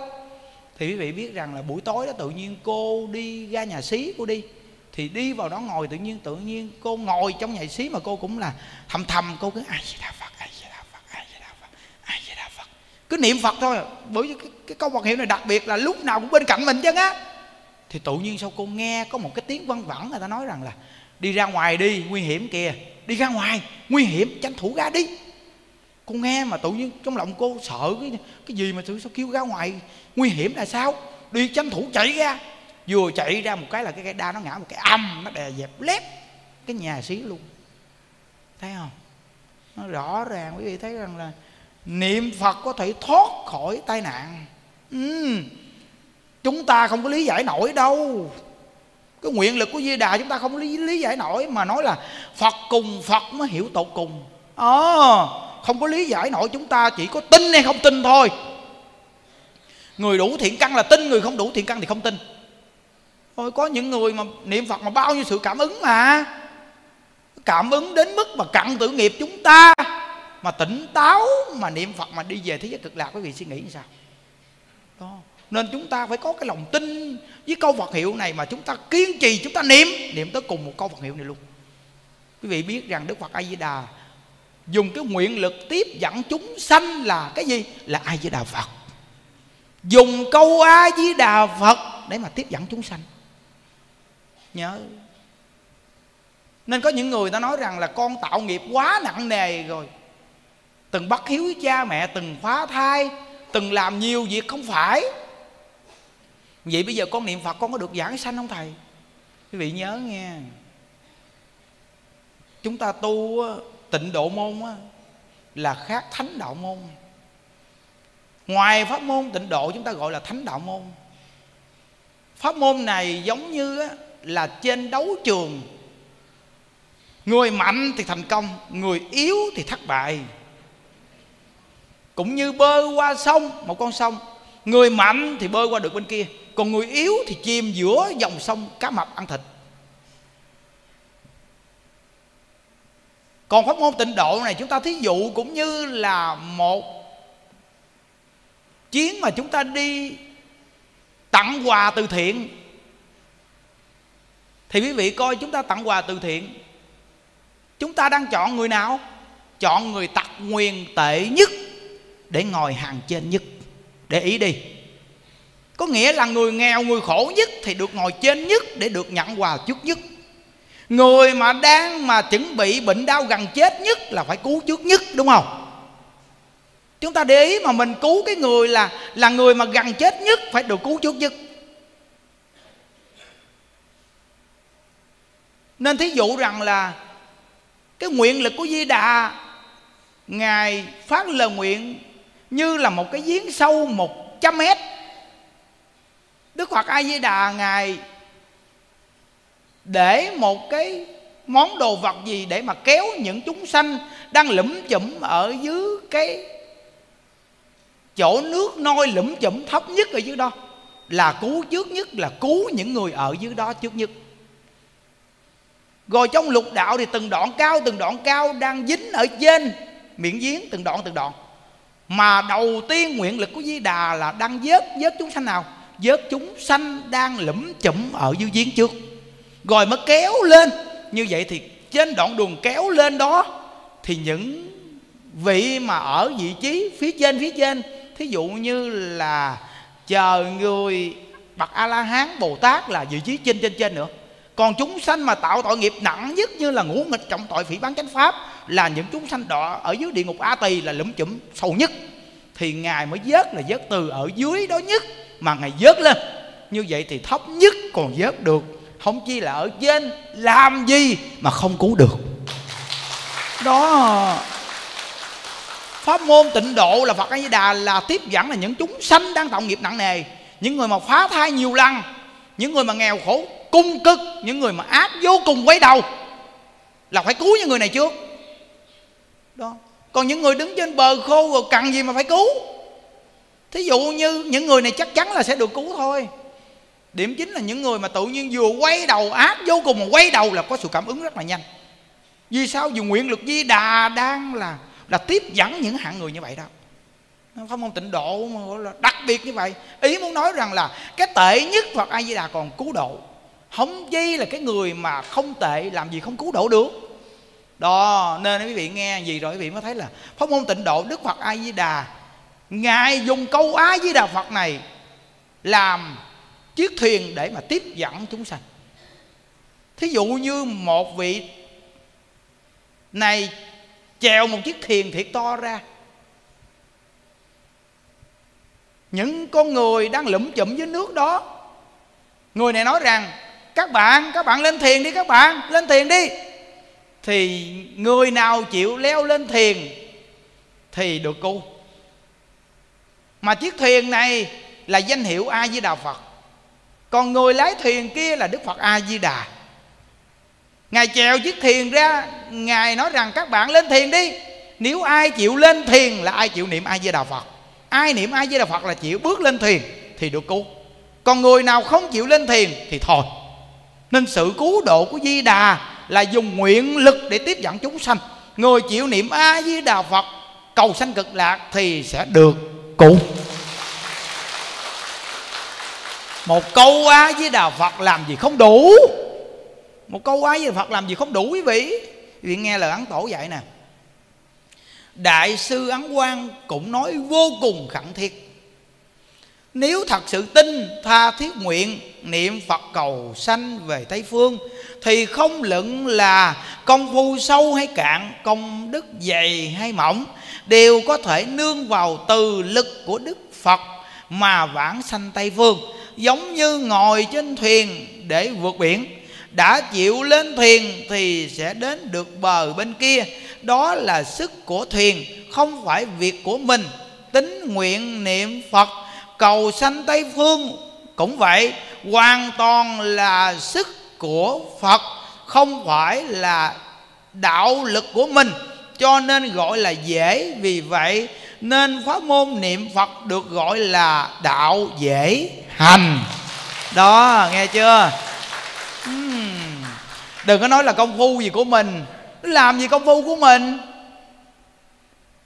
Quý vị biết rằng ngoài tịnh độ chúng ta phải trải qua ba đại A Tăng kỳ kiếp chúng ta mới có được cái sự thành tựu. Đức Phật A Di Đà dùng câu A Di Đà Phật này để mà tiếp dẫn chúng sanh, dùng cái quả giác của Ngài để đưa cho chúng sanh làm nhân địa tu hành được giải thoát. Chúng ta thì cầm câu Phật hiệu chúng ta niệm, chúng ta nói dễ lắm. Còn Đức Phật A Di Đà đã trải qua thời gian, quý vị tụng trong kinh Vô Lượng Thọ đi, năm đại kiếp tư duy, vô lượng kiếp tu đạo mà đạt được quả giác để phát nguyện lấy quả giác làm nhân địa cho chúng sanh tu. Vì phát nguyện là muốn tiếp dẫn tất cả thượng thánh hạ phàm, mà Ngài phải dày công tu đạo như vậy mà phát lời nguyện và tạo thành một cái thế giới cực lạc mà được mười phương chư Phật tán thán. Chúng ta thì niệm A Di Đà Phật lấy quả giác làm nhân địa tu hành, nhưng mà Đức Phật A Di Đà rất cực khổ tu hành mới thành tựu được cái quả giác đó. Nên hoàn toàn sự tiếp dẫn, khi Ngài tiếp dẫn chúng ta là Ngài chỉ điểm. Lấy chánh hạnh là gì? Là niệm một câu Phật hiệu. Một câu Phật hiệu là chánh hạnh tu, và một câu Phật hiệu cũng là trợ hạnh tu. Có nghĩa là trợ chánh gì cũng là A Di Đà Phật. Mà chân thật niệm câu A Di Đà Phật này rồi, nó phát xuất nhiều cái tư tưởng hiểu biết ở bên trong khi mình niệm Phật. Rồi khi mình gặp cảnh duyên tự nhiên, mình sẽ biết cách để mà điều tiết làm sao mình sống và đối nhân xử thế. Mà trong khi mỗi ngày chúng ta chỉ có niệm một câu A Di Đà Phật, ồ nó đặc biệt gì đâu. Mỗi tuần mà chúng ta đi đến đây bồi dưỡng cái phương pháp tu mà nó chừng mực, nó có mục tiêu chuẩn vô cùng. Nếu như Đức Phật A Di Đà mà lấy mà những cái hạnh tụng kinh trì chú hay tất cả những các hạnh đó mà làm chánh hạnh tu thì chúng ta vươn lên không nổi rồi đó quý vị, vươn lên không nổi. Mà có những người không biết chữ làm sao tụng kinh trì chú, nhưng mà một câu A Di Đà Phật này người không biết chữ cũng niệm được luôn. Nên mới gọi là đại pháp thu nhiếp thượng thánh hạ phàm. Nên chúng ta chia sẻ thì bây giờ chúng ta lấy một tiêu chuẩn là một câu Phật hiệu để niệm tới cùng luôn. Lấy đây là một tiêu chuẩn luôn. Dù ai có nói gì thì chăng nữa chúng ta vẫn là một tiêu chuẩn, một câu Phật hiệu niệm luôn. À, quý vị nghe gì rồi nó gầy dựng cái tính tâm cho quý vị nghe. À, rất là mạnh mẽ. Ừ. Nhờ nguyện lực của Phật, tuy chúng ta cảm thấy dễ nhưng cần phải biết rằng để có được cái dễ đó thật sự chẳng phải dễ dàng gì. Vì sao? Tỳ kheo pháp tạng phải qua năm kiếp tư duy, trải qua triệu năm vĩnh kiếp tu hành để thành tựu được câu A Di Đà Phật này. Quả giác danh hiệu của Ngài toàn thể đều trao cho chúng sanh trượt ác. Tuy chúng ta dễ dàng đạt được nhưng phải biết rằng Đức Phật A Di Đà có được quả giác ấy thật sự không dễ chút nào, do vì đã có đấng từ phụ của chúng ta khó tu, khó hành, khó chứng quả. Nên ngày nay chúng ta mới được dễ xưng, dễ niệm, dễ vãng sanh. Vì vậy mọi người hãy giữ trong lòng tâm niệm chi ăn, tâm niệm khó gặp, đem câu danh hiệu thọ trì cho thật tốt, đừng khởi tâm xem thường. Hay chưa? Quá đặc biệt nó. Vì chúng ta đó có đấng từ phụ Thích Ca Mâu Ni, từ khi tu hành cho đến khi chứng quả, làm việc khó làm mà mười phương chư Phật tán thán rằng Đức Thích Ca Mâu Ni là một vị Phật xuất thế trong cõi ta bà trượt ác. Mà Ngài có thể thành Phật trong cõi trượt ác này, mà Ngài có thể thành Phật để hóa độ chúng sanh, có thể đem giáo pháp tịnh độ để truyền trao chúng sanh. Thiệt là một vị Phật làm việc khó làm mà mười phương chư Phật tán thán Đức Thích Ca Mâu Ni. Mà chính việc khó làm của Ngài, Ngài đã biết việc này khó làm, đệ tử của ta sau này sẽ không làm được, nên Ngài phô diễn tịnh độ cho chúng sanh trong thời mạt pháp này, nghe pháp môn tịnh độ mà tiếp nhận. Từ nơi đó tiếp nhận tịnh độ, niệm một câu Phật hiệu để cầu sanh cực lạc. Đức Thích Ca Mâu Ni đại từ đại bi, Đức Phật A Di Đà đại từ đại bi để tiếp dẫn chúng sanh. Đức Thích Ca Mâu Ni giới thiệu pháp môn này để chúng ta có thể leo lên chiếc thiền từ của Di Đà để được đi về bến giác. Chúng ta còn không chịu đi nữa hả quý vị? À, chúng ta còn không chịu đi nữa, bây giờ tìm phương pháp nào bây giờ? Nên những đức nói rằng đừng có nói đủ không đủ, chúng ta cứ chân thật mà niệm đi. Một câu Phật hiệu này quá dễ niệm tại sao không niệm? Ôi, làm sao chúng ta đạt được những cái khác? Cứ là gặp cảnh duyên gì cũng A Di Đà Phật, A Di Đà Phật. Gặp cảnh duyên khó khăn gì, thuận tiện gì cũng A Di Đà Phật, A Di Đà Phật. Chồng thương thiệt là thương, trời ơi nương niu mình, niệm ấm chăn im. Ông thương mình mà trời ơi quá thương mình luôn. Không lẽ mình đi tắm mà ông cũng ẩm mình đi nữa. Mình cũng thôi, A Di Đà Phật, A Di Đà Phật. Tôi biết không có tồn tại đâu. Dù ẩm mà ẩm chứ mai mốt nó liền bắt tử tôi chết. Ôi, A Di Đà Phật, A Di Đà Phật, Phật ơi, Phật gia hộ cho con, con đừng có mê đắm cái cảnh này nghe Phật, nó thương con vậy chứ mai mốt nó không có thương con lâu dài đâu Phật ơi, con biết mà. Thôi mày đừng có dụ tao, A Di Đà Phật, A Di Đà Phật. Nhưng mà cái lúc mà được thương đó chúng ta cũng không có phủ nhận. Tại vì sao? Vì mình được cái duyên thương.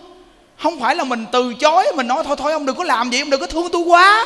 Mình là nói vậy là nó, nó không đúng, hiểu không? Có nghĩa người ta đến ta trả nợ cho mình, ta thương mình mà. Thôi thôi tôi biết rồi, chắc ông trả nợ với tôi đúng không? Thôi thôi ông trả nợ thì trả, nhưng mà tôi cũng không có đòi, nhưng mà trả trả. Nhưng mà tôi biết rồi, một ngày nào cũng sẽ trở mặt thôi à. Ai với Đạo Phật, ai với Đạo Phật, Phật ơi. Bây giờ con sắp sửa mê rồi Phật ơi, ai với Đạo Phật, nó thương quá ơi. Đúng không? Nghĩa là thương lắm. Nghĩa là có khi mà gọi là mới cưới về nghe trộn nâng niu đồ, thương yêu đồ, dữ dằn lắm, đi làm chút xíu chạy vô. Em, anh không biết coi em. Ồ, thương ghê lắm nghe, nó làm cho mình quên hết cái chuyện tu hành luôn ha. Nó rồi sao thì từ từ nó ghét rồi, nó nó đối xử tệ bạc, nó chửi mắng, lúc đó mới khóc. Nên chúng ta nói rằng là trong mỗi cảnh duyên thương ghét chúng ta phải ai với Đạo Phật. Vì thương cũng giả mà ghét cũng giả. Nhưng chúng ta không có phủi nhận cái chỗ ghét thương đó. Ghét thì chúng ta chấp nhận bị ghét và phải cố gắng niệm Phật. Thương thì chúng ta chấp nhận được thương mà chúng ta phải cố gắng niệm Phật. Nên ở cái cõi này thương ghét nó không tồn tại, và thân ta cũng không tồn tại, tạo gì cũng không tồn tại. Cuối cùng chúng ta biết thế giới cực lạc tồn tại. Nên chúng ta một cảnh duyên gì, gặp sự cố gì cũng là A-di-đà Phật. Đặc biệt đó, buổi nói chuyện này là âm hưởng buổi với Di Đà tới bữa nay. Nên một số người mà nói rằng là bữa nay vừa tổ chức với Di Đà xong bữa đó tu dữ quá, bữa nay nghỉ từng chủ nhật. Nghỉ bữa nay là ổn, quý vị thấy không? Nó cái âm hưởng từ bữa đó nó dội tới bữa nay mà. Nó một cái sự cảm xúc từ bữa đó tới bữa nay, bữa nay mới đưa cảm xúc này ra mà quý vị. Ủa dướng hứng. Nó từ nơi đó quý vị thấy không? Nó cơ may thấy không? Nó, bữa nay là nhiều cái câu đặc biệt nè để mà mình tăng tín nguyện của mình niệm Phật, quý vị thấy chưa? Rồi một câu Phật hiệu này mà các ông, các bà, các con, các cháu gì A-di-đà Phật, A-di-đà Phật, A-di-đà Phật, A-di-đà Phật. Cứ niệm Phật đi. Trời ơi, nói đến cỡ nào nữa. Bây giờ quý vị nghĩ đi, chúng ta ngoài đời quá cực mà tại sao mà bây giờ mà bốn năm trăm người trong chùa mà lại sống như vậy? Ở đâu, ở đâu mà được như vậy? Niệm Phật chứ ở đâu. Ôi cái vườn rau gì đâu mà có chút ẻn gì đâu, có to gì đâu. Cái bà kia bà nói, ồ con là cũng trồng ruộng mà, cái vườn rau của thầy gì đâu có hơn nửa công đắc à, mà gì đâu mà bốn năm trăm người mà ăn không hết là sao? Những Đức nói là sao là sao tôi cũng đâu có biết. Do niệm Phật thôi. Bà nói là sao thì nó có nhiều là ăn nhiều thôi chứ là sao, bà muốn sao? Bà nói rằng là thật sự là con con không hiểu nổi, cái vườn rau của thầy có chút ẻ mà sao mà ăn hoài không hết. Những Đức nói ai biết là sao.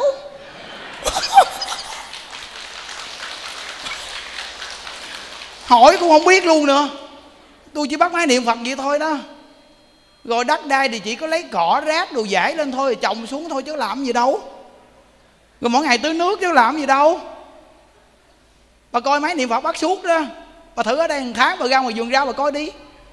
Bà thấy ngộ lắm, vừa cắt bữa nay là ngày mai bên kia lên, vừa cắt bên đây là ngày mốt bên kia lên. Nó lên trời bữa nay nó xanh xao ngoài ngoài đó chứ kìa. Nguyên một cái vườn rau xanh xao. Bữa nay mấy cô nói bây giờ phải cắt rau để tặng cho một số Phật tử. Trưa nay ai đủ duyên thì được một bó rau của chùa. Đu đủ rồi đó chứ mấy cô chuẩn bị rồi đó. Kệ đến chùa có hoa quả đem về, một miếng hoa quả này kết duyên cho gia đình. Những người dù là chưa đi đến đây tu nhưng mà ăn một cái đu đủ của chùa, một cọng rau của chùa cũng kết duyên trong chùa. Mai mốt nhờ cái duyên này mà đi đến đây niệm Phật. Nghĩa là quý vị biết rằng là có khi mà ở nhà bây giờ bắt cái máy nghe Pháp rồi ổng nói tắt. Vậy mà đem vừa cái cái cọng rau trong chùa mà chính Những Đức mà, mà đề xuất trồng rau nè, đem về mà ổng ăn cọng rau ổng nhai nhai nhai. Xong cọng rau thì nó chạy vô bụng ổng á. Lúc đó cọng rau này là nó có cái duyên của Những Đức ở trong đó rồi, nó chạy vô bụng ổng. Cái lúc đó cái, cái duyên Những Đức nó nằm trong bụng ổng á. Lúc đó cái đầu bà kêu bật Pháp lên, cái ổng làm nè. Ổng nghe được rồi đó là nhờ cái duyên của cọng rau á. Không có đơn giản đâu. Nên nó, đồ chùa mà đưa về quý vị cầm về đi, nó cho người thân ăn đi. Dù là cái trái cái quả đó ngoài đem vô nghe, nhưng mà đem vô chùa là của Tam Bảo rồi đó. Vậy mà họ dung một cái là họ dính Tam Bảo liền, không nói chứ không, dính liền, kết duyên liền chứ không nói chứ không. Rồi có một câu chuyện thờ Ngài Tiên Hóa đó, có một người xuất gia này đang tu, tự nhiên ông đang ngồi thiền nghe, ông đang ngồi thiền tự nhiên nó, nó động quá, động nặng cái tâm ông á, tự nhiên lúc đó mà ông la lối ghê gớm lắm. Ngài Tiên Hóa thì Ngài công phu mà tổng trì đặc biệt mà, thì vị biết rằng Ngài Tiên Hóa Ngài là vị tăng đắc đạo mà, thì Ngài nhìn được cái ông tăng này đời trước là con trâu cày ruộng trong chùa. Con trâu á, nó cày ruộng trong chùa á. Vậy mà đời trước cày ruộng trong chùa, đời này làm vị tăng trong chùa. Vậy thì bây giờ một miếng đồ ăn ở trong ngôi Tam Bảo, quý vị nói ăn thiếu nợ, thiếu nợ trong chùa còn ngon hơn thế thiếu nợ ông chồng. Thiếu nợ trong chùa đời sau vô chùa ở ngon hơn, đúng không? Từ nơi đó nên cái đồ mà trong chùa mình dùng cái mình cái ai Di Đà Phật, ai Di Đà Phật, cứ niệm Phật đi, nó đặc biệt lắm á. Nó một buổi nói chuyện một tiếng năm mươi hai phút, một tiếng ba mươi hai phút chứ. Thôi chúng ta nói chuyện đến đây nghỉ nha. Ai Di Đà Phật. Ừ, chắp tay hồi hướng nè.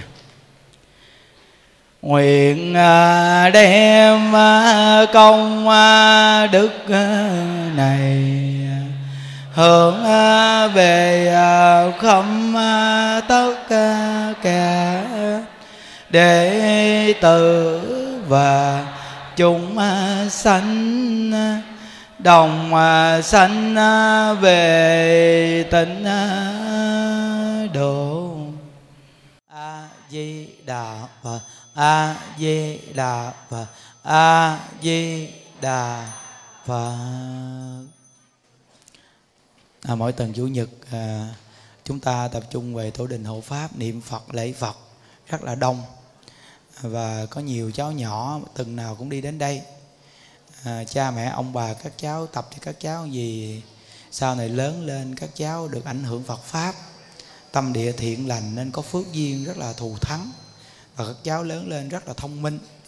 Nhưng Đức thấy có nhiều cháu nhỏ mà từ khi còn nhỏ biết niệm Phật thông minh lắm, và chúng ta về đây có khi những người chúng ta cũng từng mang nghiệp phá thai, những thai nhi cũng luôn luôn đi theo mình, và những người chúng ta à, khi cũng từng tạo nghiệp sát sanh, à, những quán thân trái chủ đi theo mình, hoặc cụ quyền thất tổ ông bà, những người thân trong gia đình mắc mà chưa được siêu thoát, mình đi tu họ cũng đi theo mình. Từ nơi đó mà đi đến đây nghe pháp, rồi được niệm Phật, lễ Phật, rồi cúng thí thực, rồi phóng sanh. à, Chúng ta nguyện đem công đức này nguyện hồi hướng cho à, tất cả chúng sanh. Hiện tại thì những người còn sống luôn luôn có sức khỏe và thân tâm thường an lạc, và gia đình sống bình an hạnh phúc, phát tâm niệm Phật cầu sanh về thế giới cực lạc, và nguyện hồi hướng cầu siêu cho cụ quyền thất tổ ông bà cha mẹ nhiều đời nhiều kiếp anh chị em mắc mà chưa được siêu thoát, và hương linh thai nhi vì nghiệp phá thai, chiến sĩ trận vong, đồng bào tử nạn, thập nhị loại cô hồn, ngạ quỷ hà sa, hữu vị vô danh, hữu danh vô vị đều được thừa hưởng những công đức này, đều phát bồ đề tâm niệm Phật để cầu sanh về thế giới cực lạc. Về thế giới cực lạc mới hết khổ, luôn luôn hưởng được niềm vui. Nam mô Chứng Minh Sư Bồ Tát Ma Ha Tát. Như đặng Phật tự chúng ngà kim tí, nhờ cung từ thực biến thập phương nhật tiên tự cộng, nguyện dị tự công đức vô cập nhật thiệt, ngà đặng dự Phật tự giai cộng thành Phật đạo, dự đặng ngộ thành chung ngã kim tây nhờ cung phương những tiết ngộ thành cộng, nguyện dị tự công đức vô cập nhật thiệt, ngà đặng dự hữu tình giai cộng thành Phật đạo, như đẳng cô hồn chung ngã kim ti nhự cung từ thực biện thập phương những tiết cô hồn cộng, nguyện dị tự công đức vô cập nhật thiệt, ngà đặng giữ cô hồn giai cộng thành Phật đạo, án một lục lăng ta bà ha, án một lục lăng ta bà ha, ta bà ha, án ngã ngã nắng tam bà bà biệt nhận ra hồng, án ngã ngã nắng tam bà bà biệt nhận ra hồng, Năng tam bà và Việt Nhật ca ra hồng. Gia trì chú thực diệu giả đà, biến thiều thành đã giai bảo mạng. Nam mô Xá Sanh Tam Bồ Tát, Nam mô Xá Sanh Tam Bồ Tát, Nam mô Xá Sanh Tam Bồ Tát Ma Tát. Gia trì chú thực diệu gia đà, biến thiệu thành đa giai bảo mạng. Nam mô Xá Sanh Tam Bồ Tát. Gia trì chú thực diệu gia đà, biến thiệu thành đa giai bảo mạng. Nam mô Xá Sanh Tam Bồ Tát. Gia trì chú thực diệu gia đà, biến thiệu thành đa giai bảo mạng. Nam mô Xá Sanh Tam Bồ Tát, Nam mô Xá Sanh Tam Bồ Tát, Nam mô Xá Sanh Tam Bồ Tát Ma Tát.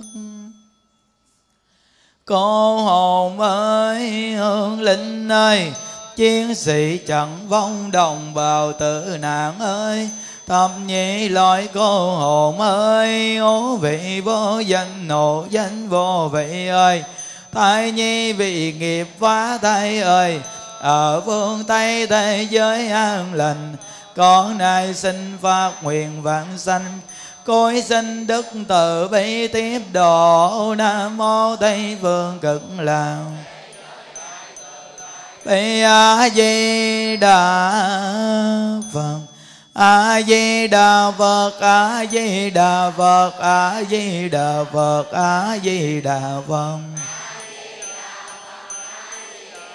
A Di Đà Phật, A Di Đà Phật, A Di Đà Phật, A Di Đà Phật, A Di Đà Phật, A Di Đà Phật, A Di Đà Phật, A Di Đà Phật, A Di Đà Phật, A Di Đà Phật, A Di Đà Phật, A Di Đà Phật, A Di Đà Phật,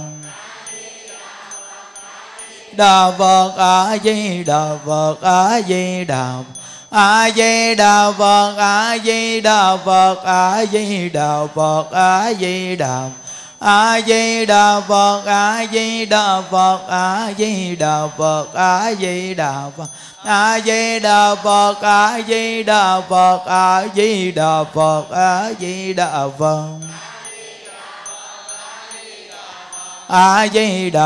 A Di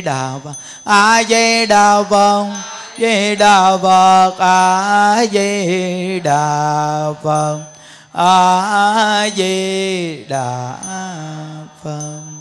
Nam mô Tây Phương Cực Lạc Thế Giới Đại Từ Đại Bi A Di Đà Phật Liên Tòa Thác Đại Chứng Minh. Hôm nay đệ tử chúng con xuất gia cùng tại gia văn tập tại Tổ Đình Hộ Pháp, pháp Bồ Đề Tâm mua các loài chúng sanh này về phóng sanh, nguyện cho các vị giải thoát thân súc sanh quy tam bảo nhất tâm niệm Phật, cầu vãng sanh về thế giới Cực Lạc. Đức Phật A Di Đà sớm mau thành Phật.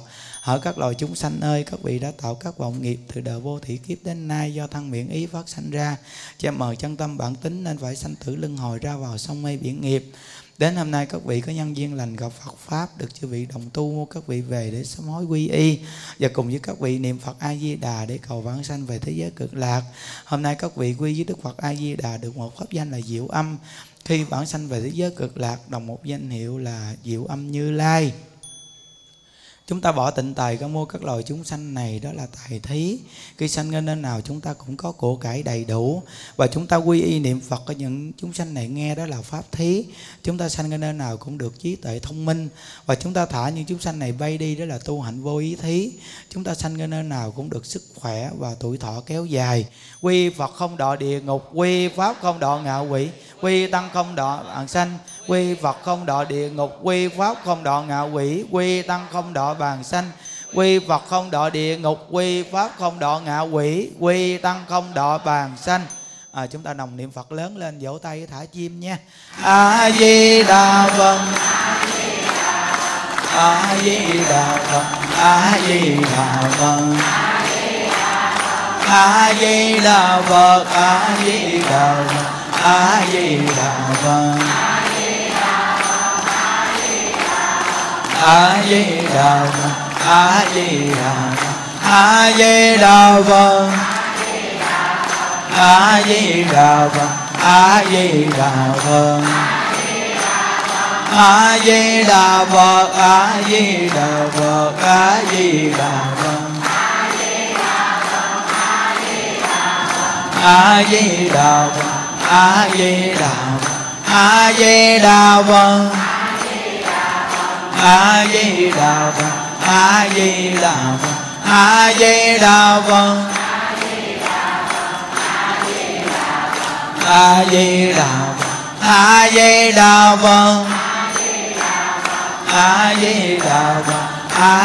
Đà Phật, A Di Đà Phật, A Di Đà Phật, A Di Đà Phật, A Di Đà Phật, A Di Đà Phật, A Di Đà Phật, A Di Đà Phật, A Di Đà Phật, A Di Đà Phật, A Di Đà Phật, A Di Đà Phật, A Di Đà Phật, A Di Đà Phật, A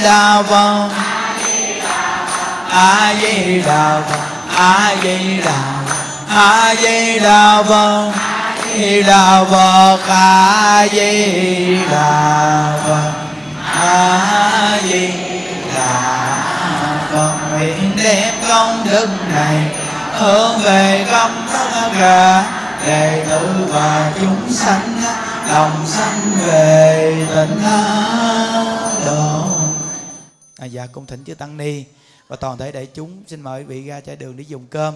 À, chúc quý vị luôn luôn an lạc và vui vẻ. A Di Đà Phật, A Di Đà Phật, A Di Đà Phật, A Di Đà Phật, A Di Đà Phật, A Di Đà Phật, A Di Đà Phật, A Di Đà Phật, A Di Đà Phật, A Di Đà Phật,